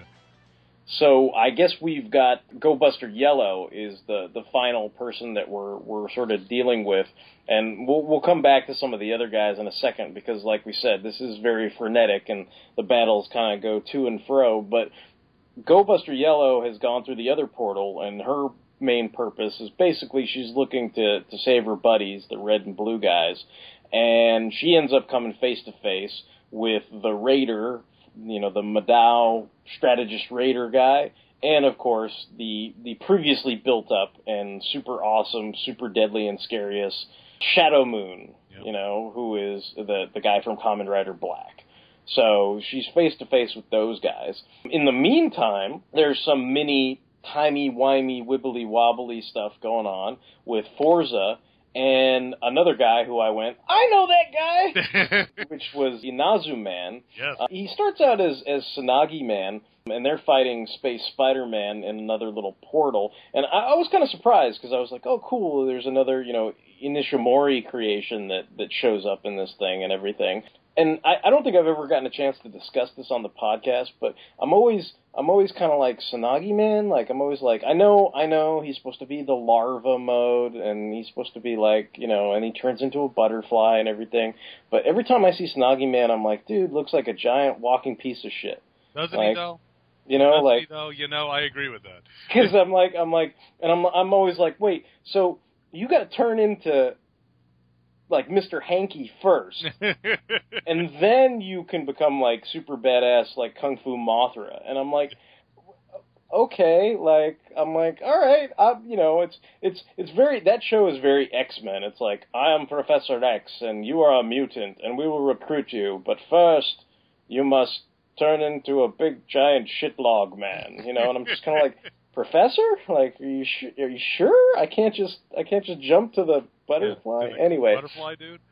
But yeah, they, they, they basically end up fighting and defeating Space Spider-Man. There also is we we also cut back to Gavan and Gokai Silver, who get assists from the Gokaigers, who of course I totally know. But what was really cool was at that point Gavan tosses them all metal hero keys. Of course, because we just keep those around. Yeah, we just you know we got we got them just in case. Just in Stuff- case somebody stuff like with, this arises, and, and, and they happen to have the Mobirates device that lets them use them, right? Right, right. So, so, so he hands them all out, and you know they're they're fighting the the space squid devil guy and everything. Now these characters, uh, it's like to me, I'm like, uh, you know, I guess people will have to forgive me because I'm I I don't know pretty much anything about metal heroes, but I did kind of go. Big Bad Beetleborgs? Like that's Yeah. that's kind of what I was looking at, but I I, I kind of wrote down the names. I don't even know if I'm gonna say them right, but they said that the the metal heroes involved in this that they transform into were Janperson, Jir- Jiraiya, Jiban, Exceed Drafts Draft Redder, Juku B Fighters Blue Beat, and B Fighter Kabuto's B Fighter. So Now, B, the the two B fighters, B fighter and B fighter Kabuto, okay, those were the those were I want to say the first and second in that order series that became Big Bad Beetleborgs. So Okay. that's why they were all the, the beetle and and bug themed ones, and then the others were not. They were other metal heroes that were not Space Sheriff. okay, you know, and and it, this is the same thing where Metalder, which is what was Ryan Steele in the first season of VR Troopers, okay, and uh, Spielban, who was where uh, JB Reese and the girl whose name I'm blanking on. I keep saying Kimberly. It's like that's wrong, you idiot. That's Power Rangers. the Kimberly. No, it's still wrong. We're from the uh, the first, the two seasons of VR Troopers. So there was there was besides the Space Sheriff, there was also several series of just metal heroes who weren't necessarily part of the Space Sheriffs, but they had the same look with the metallic armor. okay. Caitlin Starr, that's her name. Caitlin. Caitlin well, you can you can see Ryan why. Steele, JB Reese, and Caitlin Starr. Those were the, the VR troopers. And they fought Carl Zichter, who turned into you, you, Grimlord. you can see why you would get it get it mixed up. I mean, they they all have K names. Yeah. I always dug Trini Kwan, so what do I know? Hey, there's nothing wrong with that. I, there's, there's plenty of people to dig on these shows. So, you know, basically at this point, my notes are even more fighting with Yes. big bads. You know, I mean, they're, they're, you know, you just go to one fight after another. Shadow Moon lives up to all your hype. I mean, he, you know, is decimating all these groups of characters. He defeats the Go Busters with his Satan Saber. Gokaigers are assisting along with Gavan and Beast. You've got uh, Raider, who again is stopping all of them and unleashing like this wave of despair on all the heroes. And of course, all these explosions go on in the background, and all these people who you may know the names of and some you may not, they all kind of flop back over and everything. And, you know, Wizard pops out of nowhere and decides to combat the despair wave with his own kind of like wave of, of, I guess you'd call it like his hope wave, maybe. I'm not sure what the, the technical wizard term is, but that's that's the way I took it. I mean, I'm I I don't know if I should just keep going or not because it's like there's all this kind of fighting going on. Yeah, there's not. I mean, really, it's at this point, it's at this just point, it's like non non-stop. It's one major fight until the the end of the film. I mean, you got Yeah. the Kyoryugers and they're showcased, and they're fighting against Shadow Moon as Yeah, well. I, that was that was the one thing that I my note is it says Kyoryugers defeat Shadow Moon bullshit, but but you know the, I I can kind of no prize it to myself that it's this is not the real Shadow Moon. It's just a revived Shadow Moon. It's not the real Century King. You know He's who not- probably not- could yeah. Could you know as as you guys like to say you know uh, steal these guys take their wallets any you know yeah, yeah, yeah. every day of the week and twice on Sunday. You know so. you know what? You, you you can always you can always do the old adage of the Marvel fan and say it was a Doombot of Shadow Moon that got pwned by the Kyoryugers. You know? Yeah, yep. You're like, that's not the real Shadow Moon. That's just a Doom bot. Like, that's not the real guy. Either either that or, or what? What do they do for Thanos? It's like this is a s- simulacrum. you know? this was Thanos not written by Jim Starlin. So yeah, so so it, it is total BS. You know, like so. Yeah, this was this was Shadow Moon, not written by Jim Starlin. Basically, is is the point you're trying to illustrate. Which I yeah, that's that's fine by me. Old Gavan is wrestling with himself, and he's he's half human too. So you think he'd he'd have some some thumb Yeah. you know, thumb twirling or whatever, you know, thumb ringing or whatever over this. But uh, eventually he, he makes the decision. He's like, it's been an hour. We haven't heard from anybody. Like, we got to fire off this super dimensional cannon. And meanwhile, you got Wizard, Kyoryugers, and the sheriffs, and they're all fighting the Madao Raider. And at this point, the Raider basically reveals that the energy from the super dimensional cannon blast will just end up reviving the Demon King Psycho. Yes. And then the big shocking M Night Shyamalama Ding Dong twist is that our friendly, cute, Haro looking bird robot Cyclone is like the brain or the head or whatever One third of it it, is. yeah. You know, he, he he is the final missing piece of the puzzle that will resurrect the Demon King Psycho. And so he is resurrected and then Gavan, Sharivan, and Shaider all have to take their ships up to try and stop the the blast from the super dimensional cannon.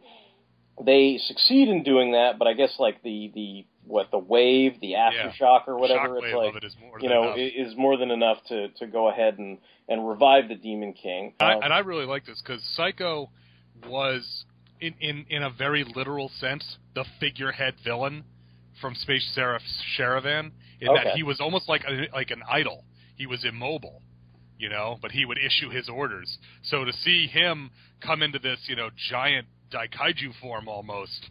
It's like that kind of delivers on the potential that Sharivan was never able to deliver on as a series I for see. Psycho as the Okay. big bad. Okay. Kind of like again to, to make another Power Rangers reference in the third season when Master Vile suddenly grows giant and fights the Shogun Zords Okay. or the Ninja Zords. I forget which one he fights. I guess it must be the uh, the Shogun Zords. You know, it's like the idea of your big bad joining the fray on his own. You know, Yeah, yeah. I have had enough of this. You know, Yeah, now I'm gonna I'm gonna make myself grow. Like, Dark so- Master Vile, he was cool. he produced a lot of dumb kids, though. Yes. Yeah. so at this point, uh, the the Raider turns into Space Raider, and then at this point, like there's there's so many bad guys. I think I, I saw some bad guys from Shinkenger Yes. and stuff, And but I, I don't know that I a whole lot of people. They- Yeah, there- there's there's there's Kamen Rider foes, there's Super Sentai foes. There's a lot of people in here, and they don't they don't specifically give any of them a real showcase. Some of them, No, they, at this at this point, it's just Yeah. you know we're on the mountain, and you if you don't know who we are, like tough shit. You know. What's like- interesting is that it appears that at least some of them are not necessarily just monsters of the week, but like big bads. Yeah. Uh, I, I forget his name in Shinkenger, but Master Xandred. yeah. is there. Yeah. And it's like, whoa, holy crap, it's Xandred, And Yeah, uh, so there's, there's a lot yeah. of big bads there, you know. And then and then my notes just say even more rear fighting. Yeah. you know, like it's just more. So Yeah. there's there's more fighting. But then, th- you know, when all hope seems lost, who should arrive but the cavalry?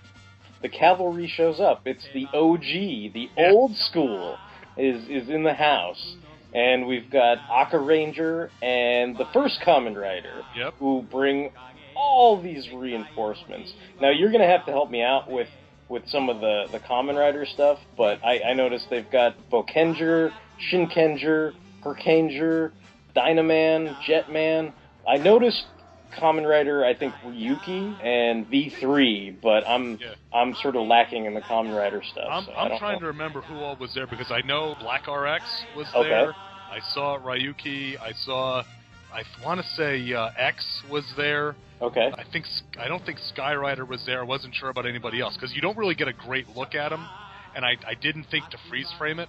But it's a, it's a lot of Showa and some Heisei era riders in there. It's a very well Black RX. Did he's, he was like I said, he was the first Kamen rider I ever watched. So as soon as he like, oh Black RX, you know, wake up the hero.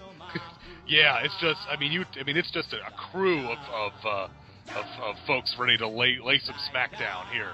Oh yeah, You know. totally, totally. And you know, anytime that Aqua Red and Kamen Rider One show up, shit just got real. You know. Yep. Shit is real, officially. yeah. So I yeah I don't know if this is this is cool or or, or hits the lame meter too. I don't know if this means that Space Raider is also a Doombot, but Kyoryuger uh, Gold and Kamen Rider Beast are the guys that team up to defeat Space Raider. And and I love Beet, uh, Beet J. Just shows Beet J Stag from Go Buster shows up for no real reason. Well, he, I'm the there, guardian of the forest. He's there for, for some, some nice comic relief like, in "Get the out of midst the way." in the midst of all this fighting. We need we need some Jar Jar action. We need we need some kind of light light comic relief. So I guess I that's do why like he's when there. BJ BJ Stag, after they defeat Space Raider, he says, "I'll handle it from here," and he starts cleaning up. He's like, I've got this now. I've got it. I got the sweep up. Yeah, and We're then we, they uh, they yeah, and then you also get the really cool bit where everyone unleashes their final attacks to take out the monster army. Yes. I really like that because you just see all the different beams and weapons and things just flying out of the melee. You know, almost like uh, like in a Chuck Jones cartoon, you just see the dust up with fists flying in every direction. Yeah. that would have been about the same effect, but it's really cool here. Yeah, there's just there's so many of them. Like it's like you you'd be like, what what were you guys thinking? yeah. Like you just fucked with the planet Earth, and all these guys are unleashing this this can of whoop ass on all of you. Yeah, it's It's, like in Predator epic. when they all start opening fire on the jungle. Yes, basically, except the for joke this. that my brother and I always had is that this is the real cause of, of rainforest deforestation in South America. Yeah. but and what and what's funny is while all this is going on, Psycho is fighting. What I don't I forget the the whatever the Kyoryuger's yeah, what is it? It's Kyoryuzin. I don't know. Kyo Ryuzen. Yeah, that sounds Yeah. right. And Wizard joins him in there, which is even cooler. Yeah, because so- suddenly he's got a Kyoryuger ring just uh, out of nowhere. The same place I'm guessing Gavan got his Metal Hero keys from. Yes, yes, that that that the it's it's at the the old um, antique shop. You know, they they they have those there. They were they were busy making them. So I guess they they do what like the wizard dragon is like his one of his Yeah. signature moves. So that combines with their their Zord or mech or whatever, Yep. and then that's how they end up destroying King Psycho's body. I guess you know. Go Buster Yellow being, you know, again one of our sort of lead main characters, like, and she had this relationship with the the little circular cyclone, you know, bird. Like she kind of reaches out to, you know, get the good part of him. You know, there's still good in you. She can feel it. You know, that kind of thing. And that name no longer has any meaning. so, so I guess it's like when she's just about to kind of get crushed or whatever, then he he pops out and it's like Haro Haro at the last minute and sort of saves her and everything. And so what they actually sort of destroy and defeat is is just the sort of the remaining body of the Demon King Psycho. And even even the space sheriffs sort of take a part in in the destruction because they kind of almost have the whole, you know, you're all clear, kid. Let's blow this thing and go home. You know, they they basically like shoot the body back down. So Yeah. you know, kind of do do the pitch, the wind up, you know, for for you know Wizard and the key you know Ryugers to to take them out and everything. And you know, at that point, basically, you know, the day is saved. The main cast says their farewells. Yeah, I I really like the the I call it just big finish is my only note, and I like it because it really does allow all three groups to shine in a way. Because the the big finish here with the space sheriffs, they get to use their their their ships, get to nuke from orbit. Only way to be sure, you know. Yeah. And uh, and so that that's cool. They get we we've seen them use their ships, but now they're opening up all the fire, including Gavan's ship turning into the big dragon. And Yeah, The yeah. one turning into a gun, and the other dude there to fire the gun. You know, it's like the Megatron syndrome. You turn into Yes. a gun, somebody's got to fire you. You know. Yeah. But then, and as you said, they combine with Dra- Dragon is the Phantom that's inside of Wizard. Okay. And, and he can call on the dragon using his dragon forms to bring the dragon into the real world to help him. When he's fighting in what's called the underworld, which is when they go inside someone's soul, inside their memories, to help to stop the Phantom from destroying their their hopes. That's his finisher. He combines with Dragon on his flag to do the dra- the Rider Dragon kick.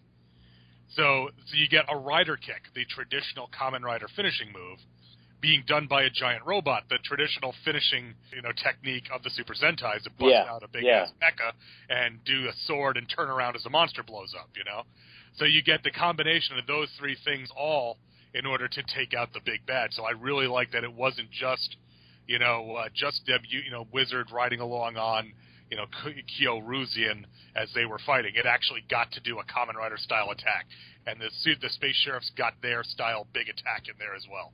Yeah, like everybody everybody played a role in the, the there was a team effort to save the day basically. And then everyone gets to say their goodbyes, and it's all very touching in a lot of ways.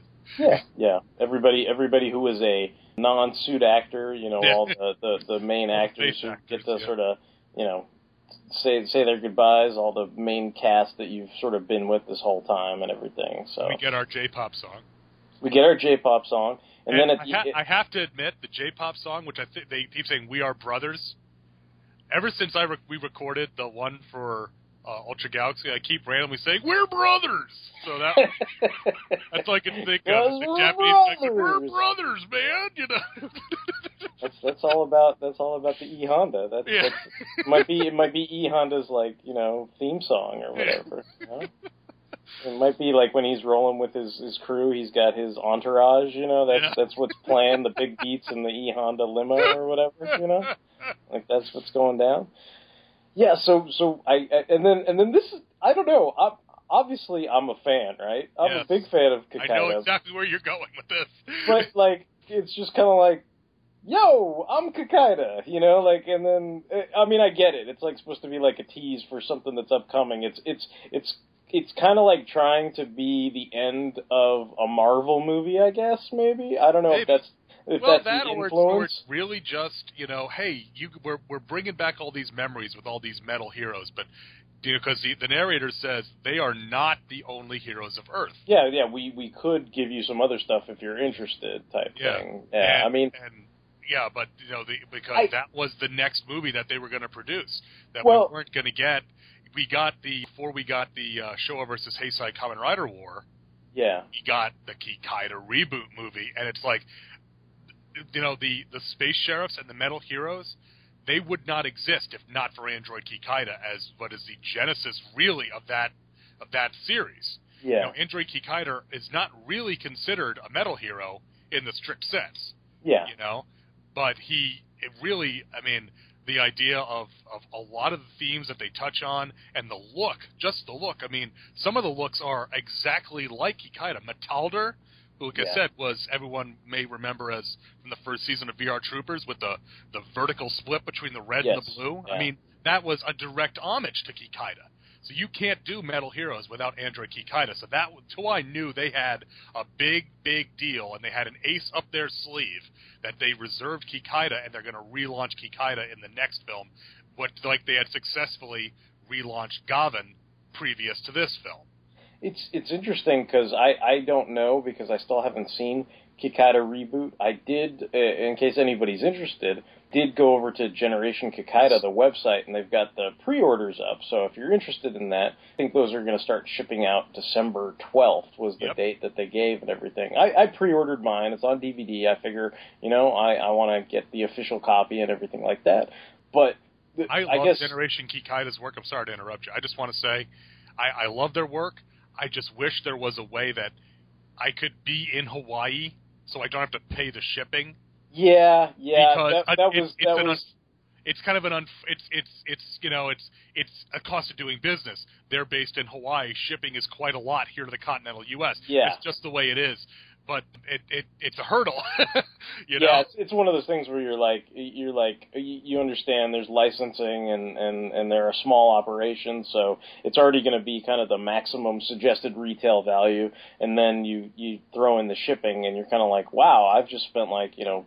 40 bucks on a DVD or whatever, you know, which, you know, but, but, uh, you know, at the same time, I'm like, you know, when I met those guys and everything, Yeah. like, uh, you know, especially like Daisuke Ban, like, I mean, they were very, I mean, he doesn't speak English or anything, but they were very generous and nice with their time. And I think at that point was when I just kind of said, hey, you know what, I never actually bought Inazuman or V3, and I just went back and bought what they Right. had on the website because I just wanted to support them. and they know, have a and they they, were, they put out a fantastic product. Please don't yeah. You know don't miss. Uh, I don't want the listeners to misconstrue what I'm saying. Yeah, It's just yeah. it's frustrating. No, it's just it's because just- you're like they're in the United States. Why is it so much to ship? And you're like they're still in Hawaii, you Yeah, jackass. yeah, That's yeah. why it's so much to ship. Well, it's, it, I, I think you're just saying be prepared, you know, Yeah. the, the, for the shipping. I mean, even if even you're, when if I, used to complaining about the cost of shipping on eBay, yeah, yeah, you know, so, it's so. like buying stuff from like HLJ or Ami Ami.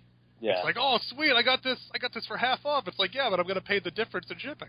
yes, yeah, pretty much, yeah. So that just just anybody who's listening, just be prepared for for that eventuality. Yeah. I, I guess the reason why I brought up the reboot though is is uh, you know I have seen the Gaim episode with the the reboot Kikaida, and it's Yeah. like it's interesting that they. You know, I don't know if they knew they were going to do that at this point or not. You know, I it's like- believe, I believe, yes. I, I think it was in pre-production Okay. by the time that Superhero War Z was released. Okay. That it had at least been announced, so I, they knew something was coming with Kikaider. We didn't, you know, we the viewing audience didn't necessarily know it was Kikaider reboot. I don't know, but uh, yeah, I, yeah, I find it. I guess now in retrospect, I find it kind of interesting that it was the you know we, we call it the OG or the classic, you know, the non-reboot Kikaida that we see the image of. So I did Yeah. I did kind of find that interesting. Well, but that also makes sense because they didn't, you know, they're usually Toei and even bigger outfits like Toho are usually loath to reveal their new designs until they can officially unveil Okay. them. Okay. Uh, like with Gaim, leading up to the Gaim's debut, they they would show you what he looked like, but they wouldn't show you how he transformed, how the orange came over him and formed his armor. Okay. Okay. It was like, oh no, you gotta watch it, you gotta watch it. We won't show it to you. You know, like you you might be able to figure it out, but I doubt it. So yeah, I mean that that is Superhero War Z. I mean, o- overall, I, I thought it was very enjoyable. I the the only thing that I would bring to it as a caveat, and and we were discussing this a little before in the pre-show, but it, it's very much different IPs kind of coming together, and and if you do have somewhat of a lack of familiarity, I think for me it's fun to watch. If you just watch it and turn your mind off and if you don't know something you know maybe i'll check out that series later in the future. So it's good in that regard.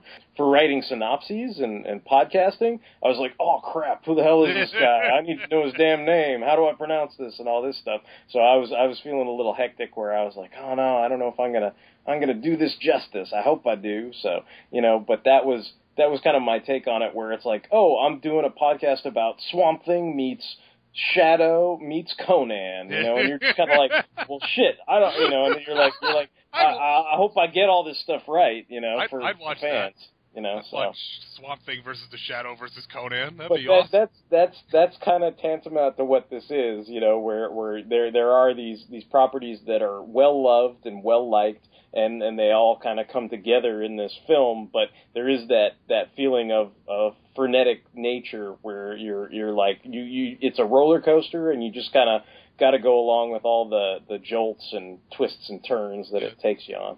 this would not be. We mentioned when we did Mega Monster Battle Ultra Galaxy Legend that this was a film that you could show to somebody as their introduction kind of Ultraman because it gives a lot of background and it kind of gets you up to speed on who the Yeah, Ultraman yeah. are, who the the crew of the uh, Space Pendragon are, and all that. I would say this is not like that. This is not a Yeah. film that I would be like, "Hey, you want to get into Tokusatsu? you want to get into Henshin Heroes? Let's watch Superhero War Z."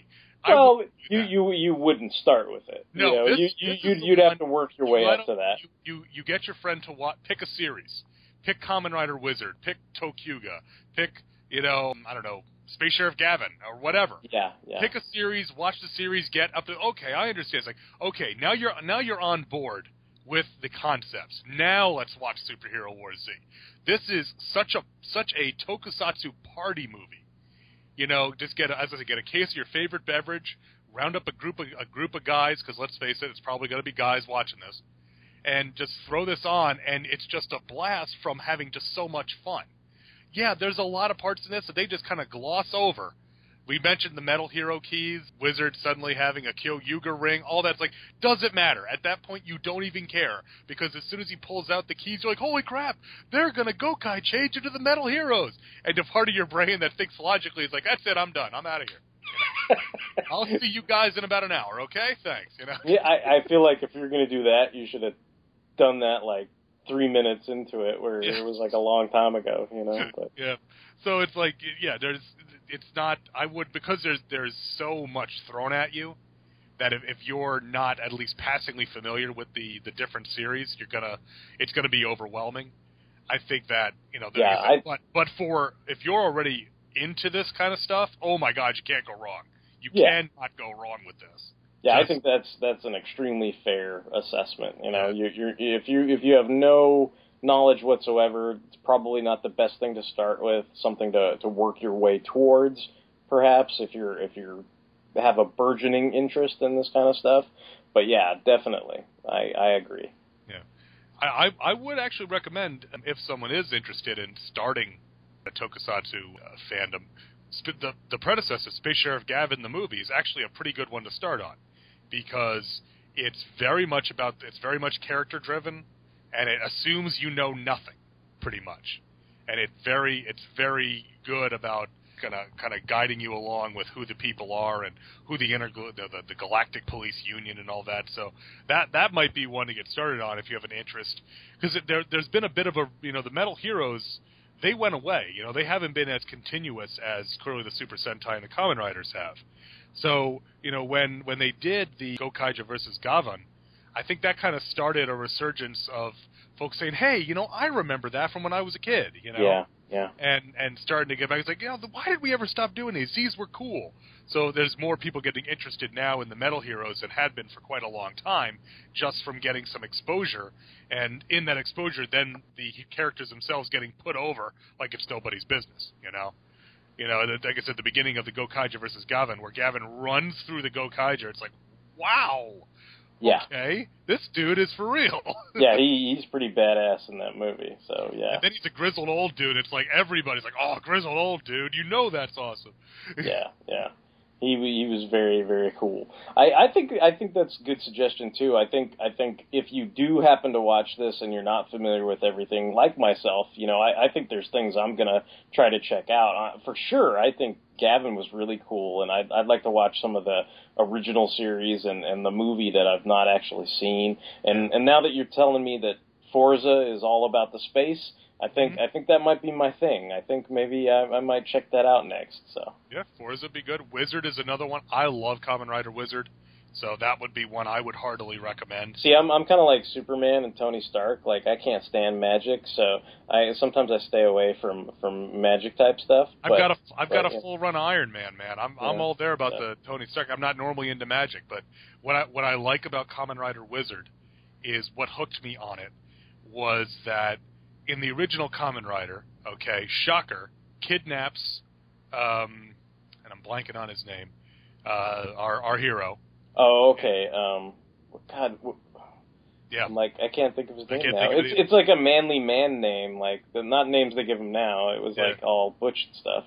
Oh, But well. they uh, so they they they kidnap him and they they go to turn him into one of their cyborgs. Okay, and he uh, T- Takeshi Hongo.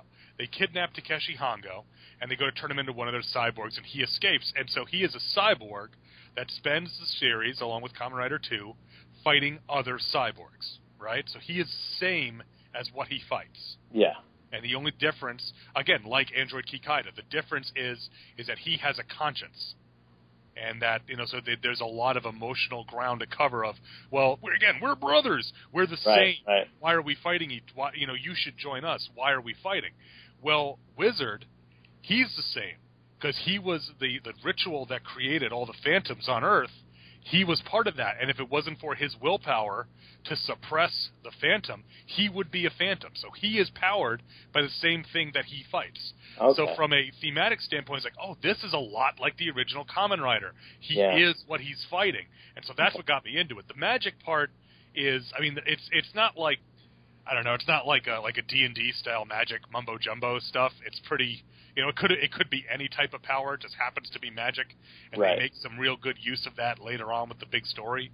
But I would recommend again anyone who again is interested in Kamen Rider, maybe from either you know listening to this show or listening to earlier episodes, and and if maybe if uh, the Fruit Warlord of Gaim is not maybe to your liking, try Wizard, Fourze, you know, and these are all out there now. All, all, these modern shows, thanks to the fan subgroups Yeah, yeah. like TV Nihon and Overtime. oh, overtime. Yeah. Yeah, which is I, Overtime is whom I got this copy of this movie from. Yeah, I, I I did the same. That's I think that's why I was saying that there were no ass wipes and and and unusual cursing in this Yeah. one. I was like, oh, good. Overtime it does does really good work. And now I'm not I'm not associated with Overtime, not associated with any of the fan No, subgroups, no. but you can you can go and sample and find the ones that you like and be able to find and find a series that you like. And it could be anything can be your in.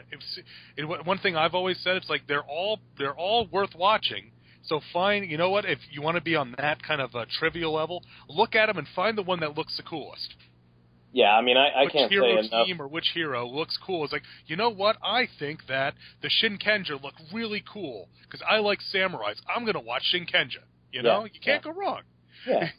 Well, I mean, I, I can't say enough good things about Gokaiger, and obviously you can tell by my enthusiasm for Gokai Silver, you know, because I, I love the guy. So, I mean, you know, I, I, I don't know that that's it, uh, it might not be the best first show for somebody to watch, but it's still it's it's a Yeah. good show. So And I that mean, that one's good for.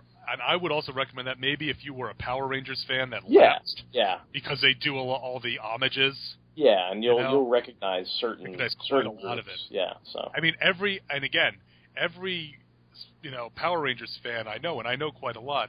As soon as we watched the first scene of Gokaiger with the Legend War, you know, the Legendary War with all the different Super Sentai fighting, yeah, everyone's like, "Okay, I'm on board. I'll watch this. Let's figure this. Yeah, let's see what's going on here." so yeah, that, that that that's the thing. I mean, we're right now. I think the technology has finally caught up to what we always wanted, which was essentially getting to see our shows in English the same week that they aired in Japan. Yeah, yeah. You know, and and that's what we've basically gotten to with these fan subgroups. I mean, right now I'm watching uh, Express Sentai ToQger, and I'm watching Kamen Rider Drive, and I watch them the week that they air in Japan. I watch them in English, and Yeah. it's like this is what I've always basically wanted. You know, I Yeah. I have I am such a happy little Tokusatsu fanboy right now. I can't even put it into words. Yeah, yeah, I think that's why you you were sort of chastising the the impatience of youth, the people who didn't know how good they had it, you know. So, yeah, that's that's that's a good awesome thing. Yeah, I, I checked out an episode of Drive. I thought it was pretty cool. The thing that was odd to me about Drive, not not to get off on a Drive tangent, Yeah, yeah. was that from the description that he was a police officer who's also a Kamen rider. That was the only real description they put out. So in my mind, you ever watched the show on NBC called Grimm, Okay, yeah, yeah. where so he's like they, yeah, well, where he my, that was my thought. okay. Was that oh okay, he's a cop and he's investigating cases and there are monsters involved in the cases. Oh, okay. And then Drive comes out and it's completely not that at all. no, no, and, not in the it, and it's like, okay, this is about 180 degrees from what I thought it was going to be, but it's still cool. It's just not what I thought it was going to be from the description. Yeah. Yeah, not at all. Cool. All right. Well, I, I, I think I mean you know we we, we don't want to uh, beat a dead horse or anything, but but we both obviously enjoyed watching the show. If if you guys have enjoyed you know listening to us talk about the show and you want to check it out, like we said, there's the fan sub from Overtime that's really awesome that you can check it out yourself. If you have seen this and you're interested in checking out other stuff, like we said, you know. Just try one of the recommendations and you know, see if it floats your boat and if you're into it and everything. But before we take off for the night, I just want to give Luke an opportunity to tell our listeners, our fanholes listeners, because they may or may not be familiar with your other works, you know, where they can find you on the interwebs and, and, and what they can do if they want to listen to more. All right. Well, my the main show that I think folks listening to this episode might appreciate is my main show, which is called Earth Destruction Directive, which is a Dai Kaiju podcast covering all aspects of Dai Kaiju culture, movies, comics, games, all of that, and that can be found at twotruefreaks.com. And I also co-host a show called The Vault of Startling Monster Horror Tales of Terror, Woo! which is a horror podcast. We're currently looking at the Friday the 13th series, and we've got, it may have dropped by this point, but we've got another series coming up, and I won't spoil it just in case it hasn't dropped yet. That should be a lot of fun. That's also at twotruefreaks.com. And my Hawkman blog, which is called Being Carter Hall, you can find at beingcarterhall.blogspot.com. And, and check out any of those if you want to see or read some other of my stuff. Cool. Yeah, it's all awesome stuff. I, I love Earth Destruction Directive, and I really, really enjoy the Vault of Startling Terror Tales of Horror. It's it's very cool. I, I really enjoy listening to you guys discuss the, the Friday the 13th series, and especially the, the horror stuff that I'm familiar with, like Carpenter and, and all that kind of stuff, and your recent stuff with the I I know you did the Halloween cast where you all told your short stories. Like that was that was cool. It reminded Yeah. me of like Creep Show and and all those kind of The antho- like EC. anthology type stuff. Yeah, definitely. Well, you know what was funny was we started the show in I think like August. You know, whatever whatever year it was, 2011 or 2012, we started the show, and it came around. I was like, you know, and we just had a discussion. I was like, maybe we should do like a horror anthology for Halloween, and now it's become an annual tradition that we've done it every Halloween since we started the show. That we've always done, you know, the the short stories, and the gimmick this year was was was great because we were all kind of scratching our heads what to do, and we were recording, and somebody threw, why don't we just ask the listeners for a title? We'll all write something based on a title. And Uh. it's like, perfect. So, and I'll tell you, the funny thing was our, and the title was Pump It Up, you know? And I, the story that I wrote, and I, I, I have the lead story this year, I thought mine was going to be a little risque. And well, wow, that- no. not not not in the least. Not in the least. My, I had the tame story this year. I'm like, okay, well, I guess it's a good thing I was up first then. uh, man, yeah, I I remember when I was listening to the the more risque story, and I think I was like walking around, and I went, "Oh my god!" Just to hear my good friend Sean Engel try to do the sexy girl voice, that alone was worth the price of admission on the very very awesome. But yeah.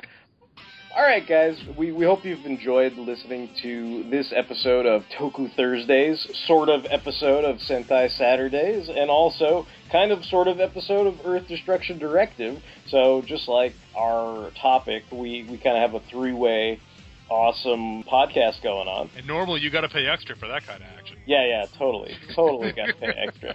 Like we said, we, we hope you've enjoyed listening. You can find us on fanholespodcast.blogspot.com. If you have any feedback or questions or concerns or uh, you know good emails, uh, angry emails, you can feel free to send them at fanholespodcast at gmail.com.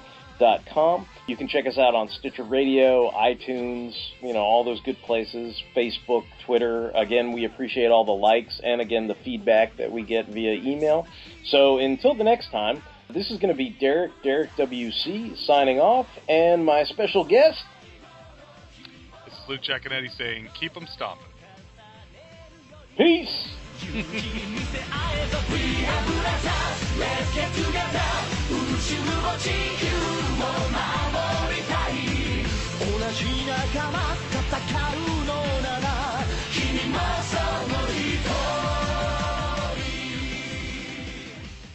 So this is early, early online multi multiplayer gaming, and I was on a Transformers mush, and uh, I, you know, the conversation of course turned to anime. I said, "Yeah, I'm not really a big anime fan. I'm more of a Tokusatsu fan." Well, what's that? I said, "Well, you know, uh, Kamen Rider, Ultraman, and Super Sentai. Super Sentai isn't that like Power Rangers? That seems that really seems a little kind of unrealistic to me." I said, "Yeah, not not realistic, like giant robots from another planet that land on Earth a million years ago and all speak English, right?" Right. Because that that's like you know that happens every day. Like just the other day, Bumblebee was peeing in my in my backyard.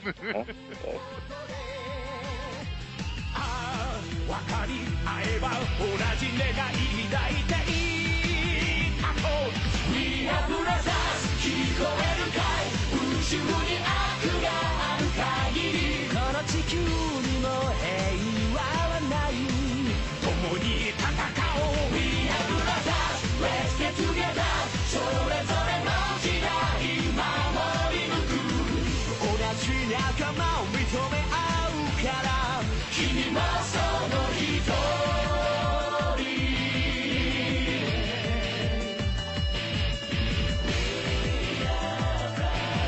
Here, keep it. Japanese fighters stick together. Cause we're brothers!